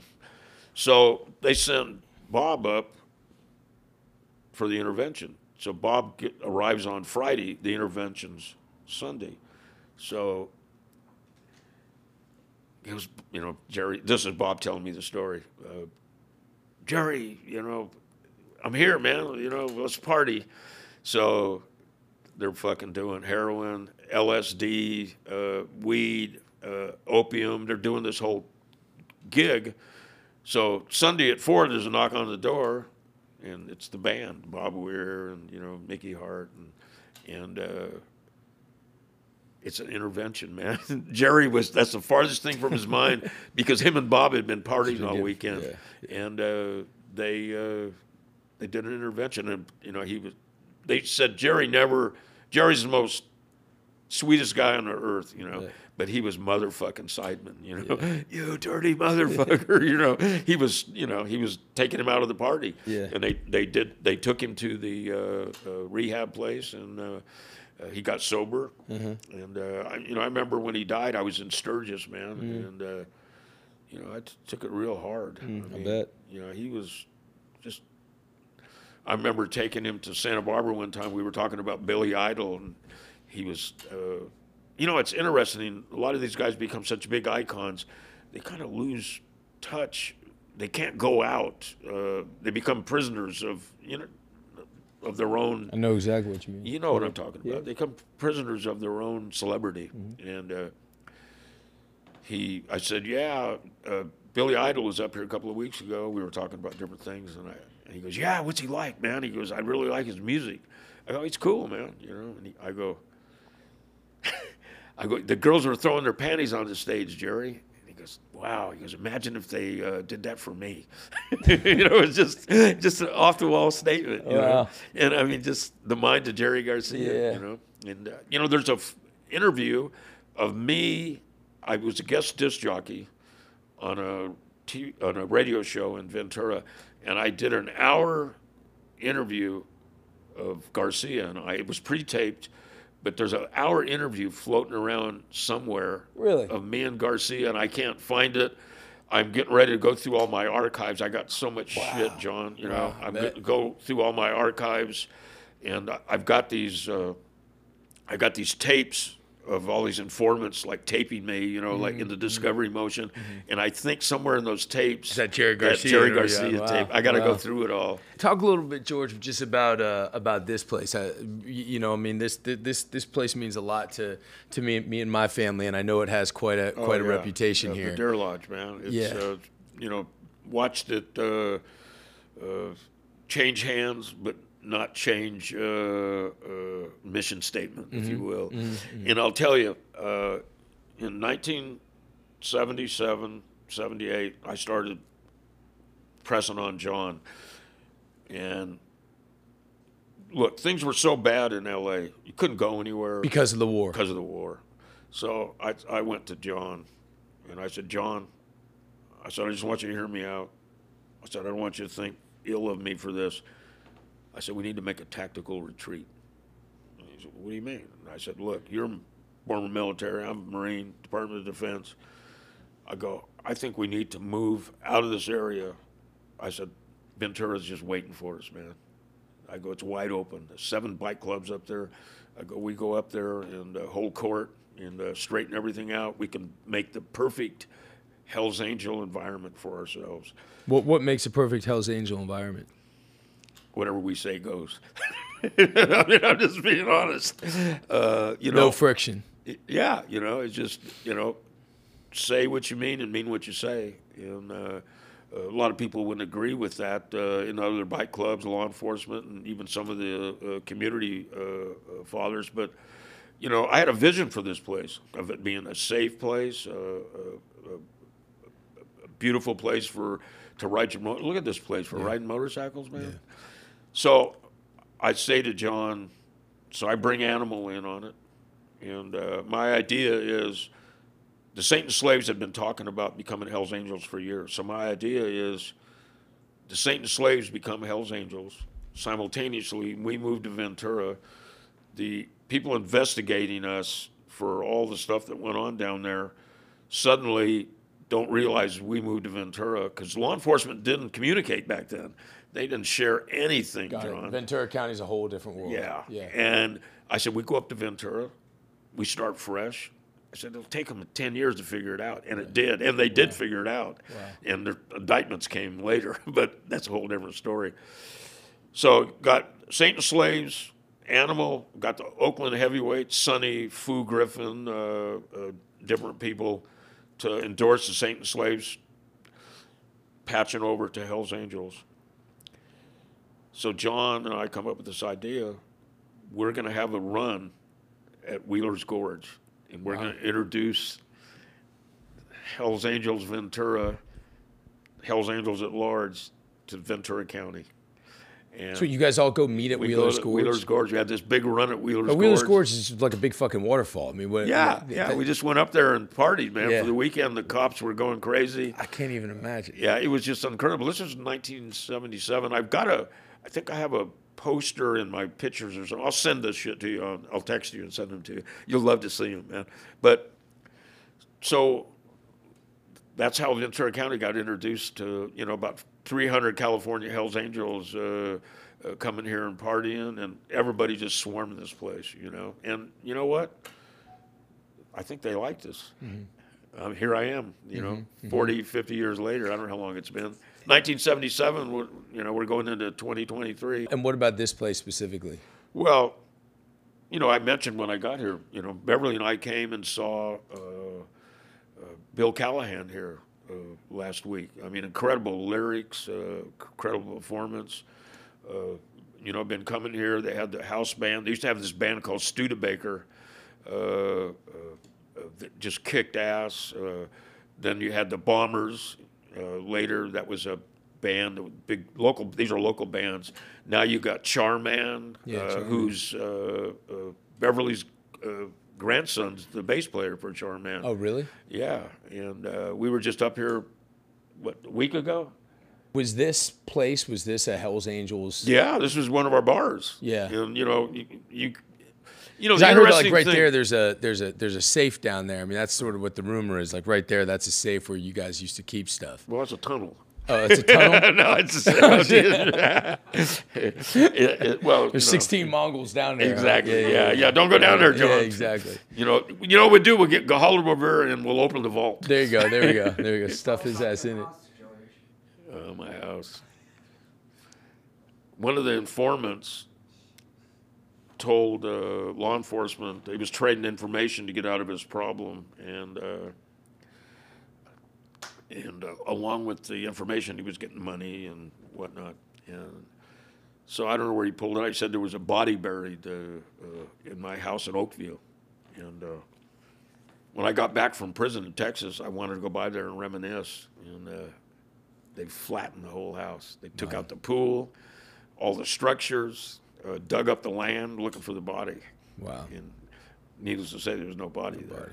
But uh, it, uh, this is, you know, this is, you know, people, you know, you get in the courtroom and uh, the prosecutors, you know, you know, they say, well, you've got to make a deal with the devil to get these kind of guys, you know, and they truly are making a deal with the devil because these guys have no morals, no ethics. Uh, you know, they're not doing this because they've got religion or they've had an epiphany that they want to do the right thing for society. These guys are doing this because they got themselves in a jam and they want to get out of it. They want to extract themselves from their own uh, judicial problems and they want money in the process. You're talking about guys who Informants. Yeah.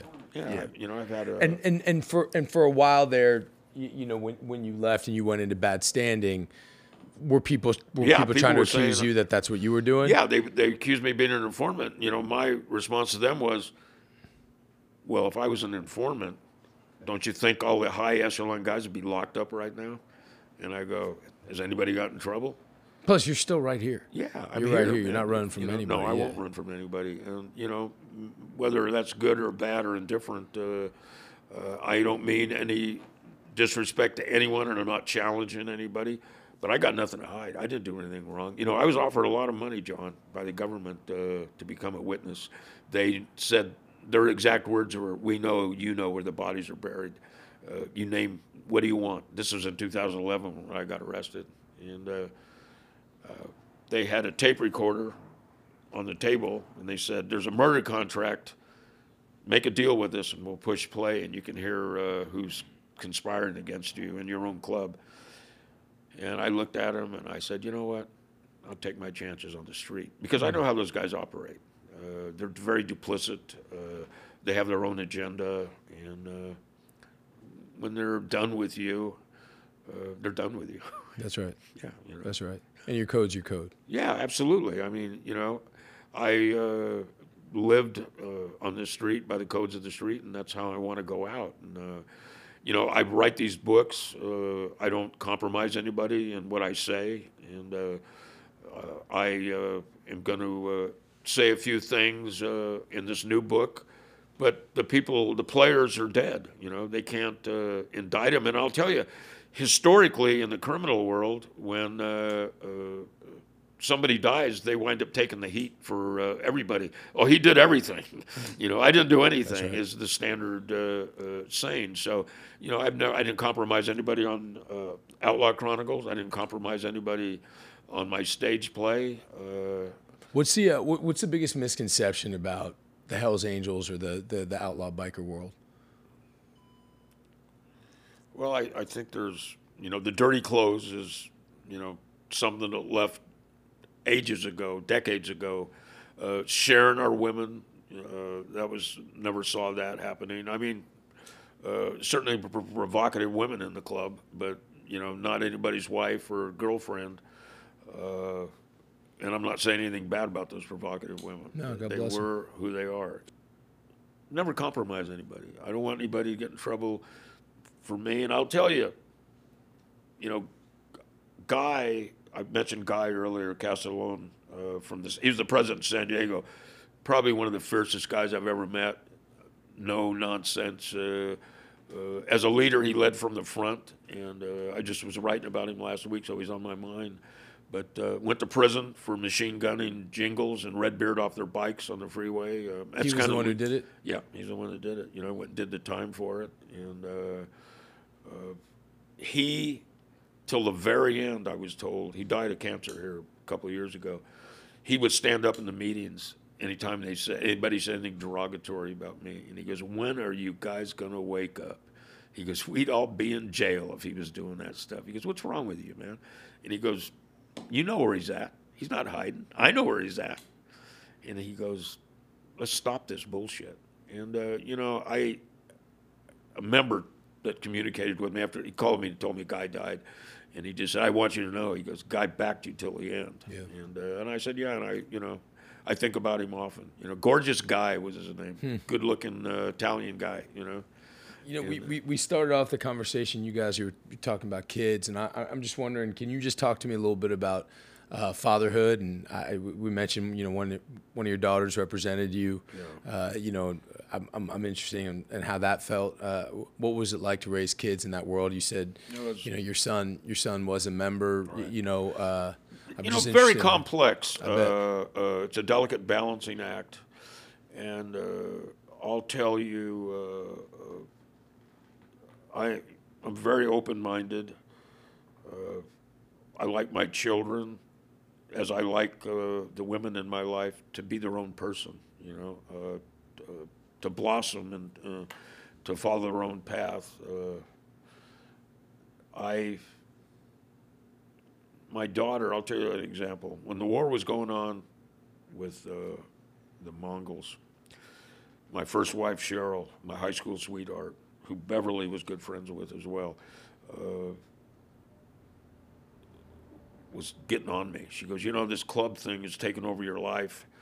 Uh, you spend no time with us. I read about all this stuff in the newspapers. I hear about it on the radio, TV. You won't talk about it. She goes, "Who are we now?" You know, and uh, so I wanted to uh, uh, show her who I was. I, you know, I wanted to spend some time with him, and you know, just, just the Hell's Angel lifestyle. I so I go down. I always drove a real low key type vehicle. You know, I, I still do to this day, but uh, I actually don't have a vehicle this day. I, I when I left Spain, I didn't drive in Spain for three years, and I kind of liked uh, coming back, uh, starting over. But anyways, I'm getting off track. So I took the kids to Santa Monica, took them to the pier on the carousel, and you know all that stuff. Uh, and on the way home, I was driving with the family, and uh, some guy cut me off once, cut me off again, gave me the finger, and I'm just biting my tongue, John. You know, you can imagine I'm in my 20s, I'm in the midst of this war. Uh, I want to spend a nice, quiet day with the family, and uh, give you some insight into my daughter and my relationship with my daughter. Uh, the guy cut me off, slammed his brakes on.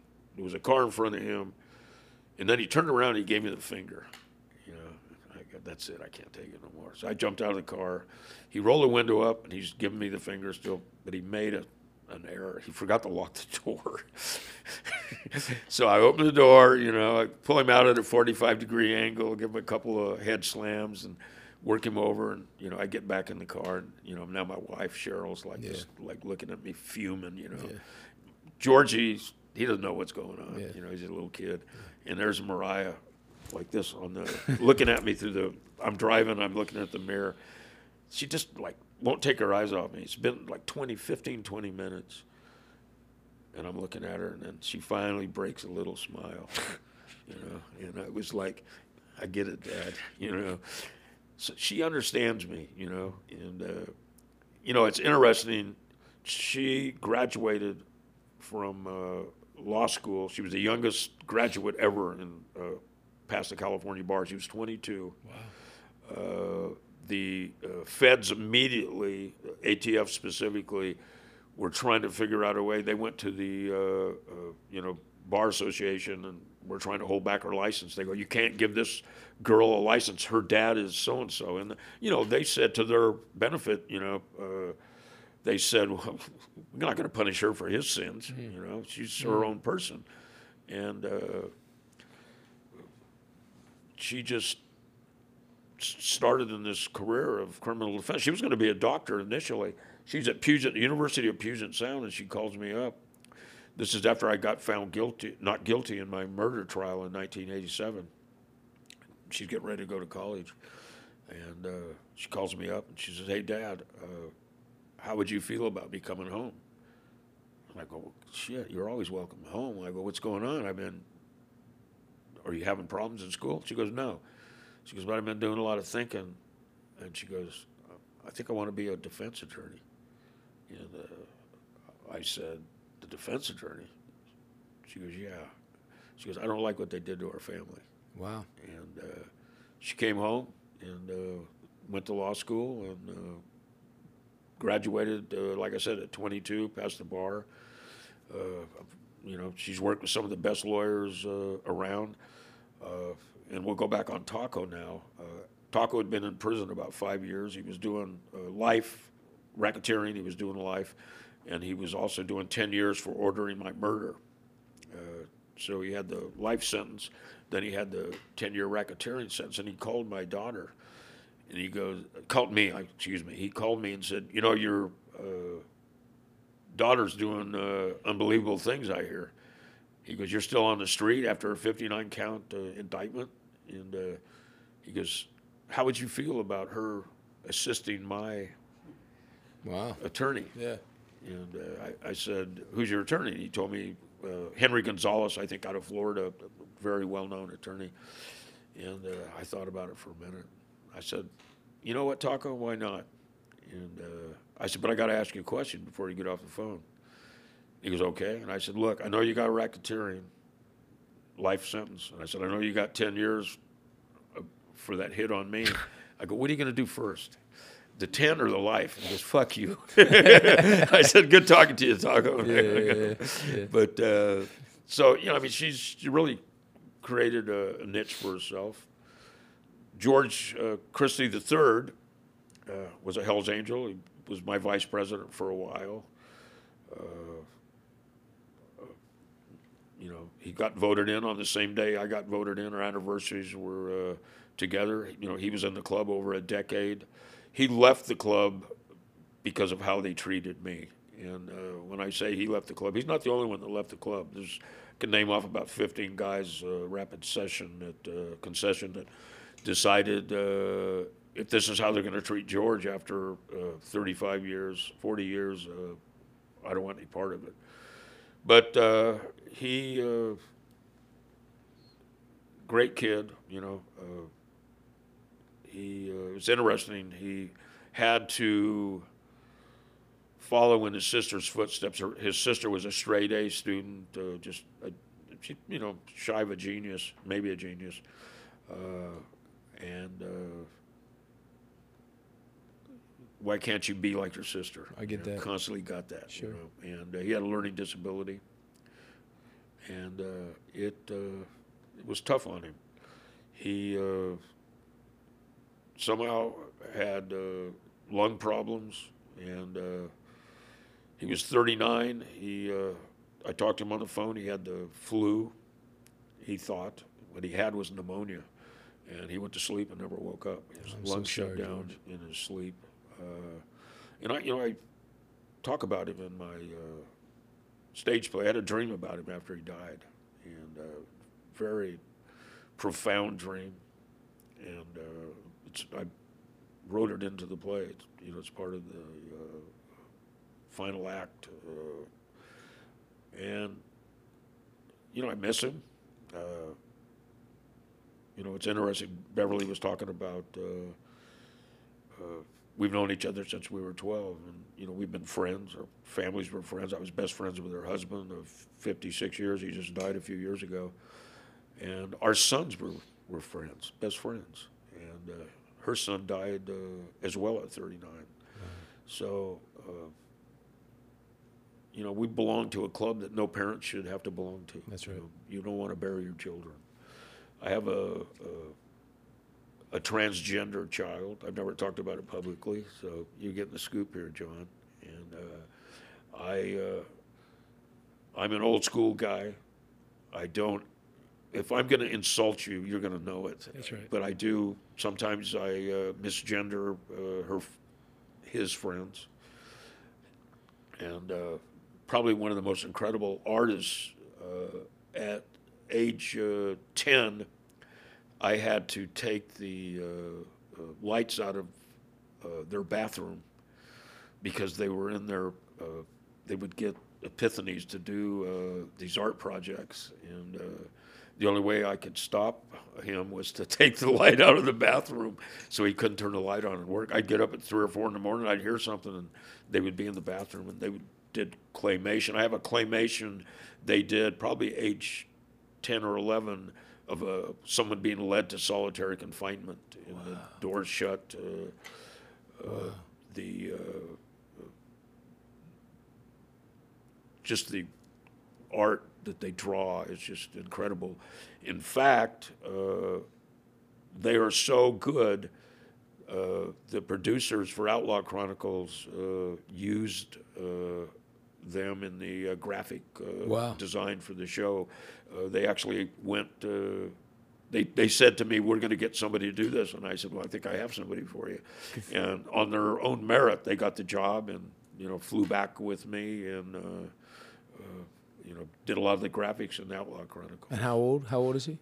Just going to turn thirty Turn 30. this this year will turn 30 and you know and I, you know I don't know I'm going to say this and maybe I'm putting my foot in my mouth to this is to parents.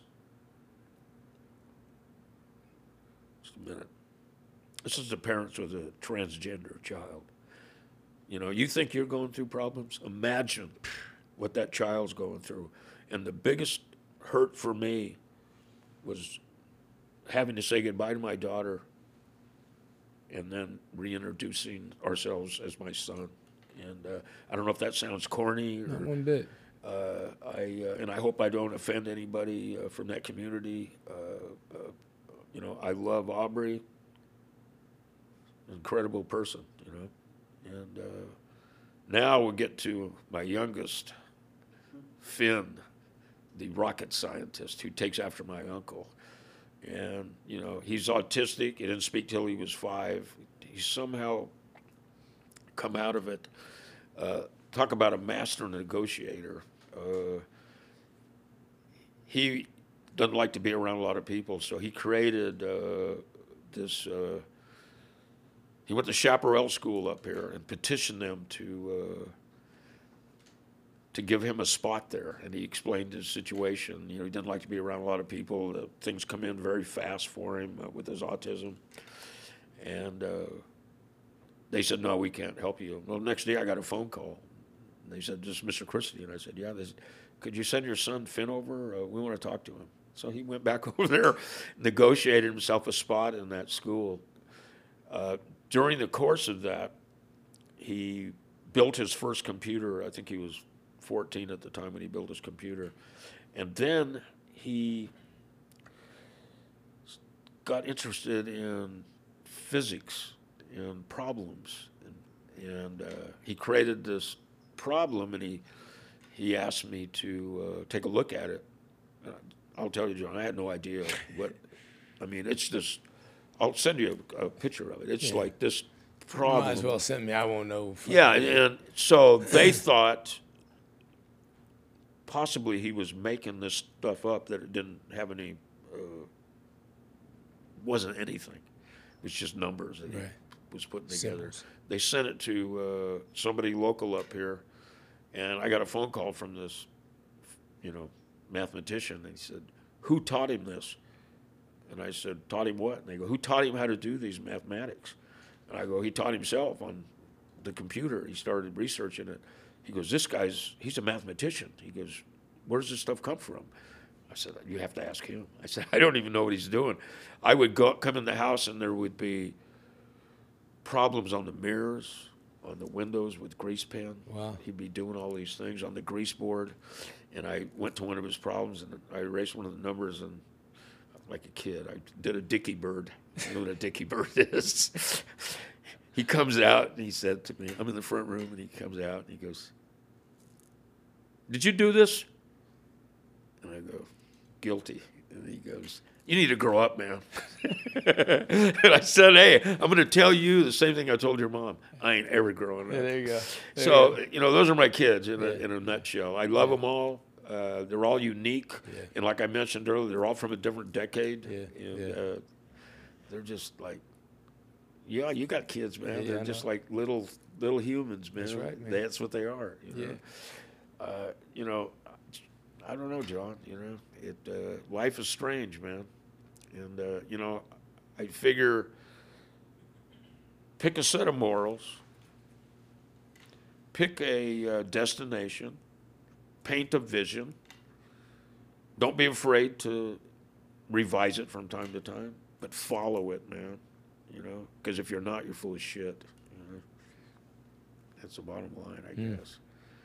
I don't know, you know. And I've, some people would argue with me. I've been accused of being full of shit, but uh, here I, here I am. Yeah. You know, and I, I don't mean that from an egotistical standpoint. I mean that from a humble standpoint. I get it. You know, I've made a lot of mistakes, but I every mistake I've made, I've learned from, and I haven't repeated. You know, or at least tried not to repeat them. There you go. And uh, I uh, I think Ojai. You know, we talked about this place earlier. Mm-hmm. Ojai. Uh, uh, had you ever checked out the Pink Moment? Oh yeah. Oh man, you know this. Yeah. It's amazing, you know. The Chumash were up here, and uh, uh, we should take a lesson from them, you know, and uh, What's the lesson we should take? let nature work its course, man. Mm-hmm. You know, and follow your uh, follow the little voice inside you, because I think the little voice, unless you're crazy, you know, the little voice is leading you the right way to That's go. right. You know, and uh, you know, sometimes it's a struggle. You, want to tell them to shut up. Yeah, there you go. You should listen to them. that's Right. that's why you tell them to shut up. you know? Yeah, because you don't want to hear what they're saying, I mean? because you know they're right. Yeah. you know? Yeah. Um, thanks, man. Uh, I really appreciate this. I- you, uh, you, you, you have anything? You, you have anything else for me, or Yeah, we always I want to thank you. Oh, come on, and, man. And I, you know, I've been around a lot of uh, celebrity people, and uh, I love it when people stay humble. Oh, thanks, man. Yeah, you're a good man. Yeah, right back at you, man. It's a real, it's a real honor for me. And Yeah, uh, does anybody else have anything for, for George? So this is the stage hook. What's that? The no, stage no, hook? no, no, no, no. and, and uh, No, uh, I'm teasing you. man.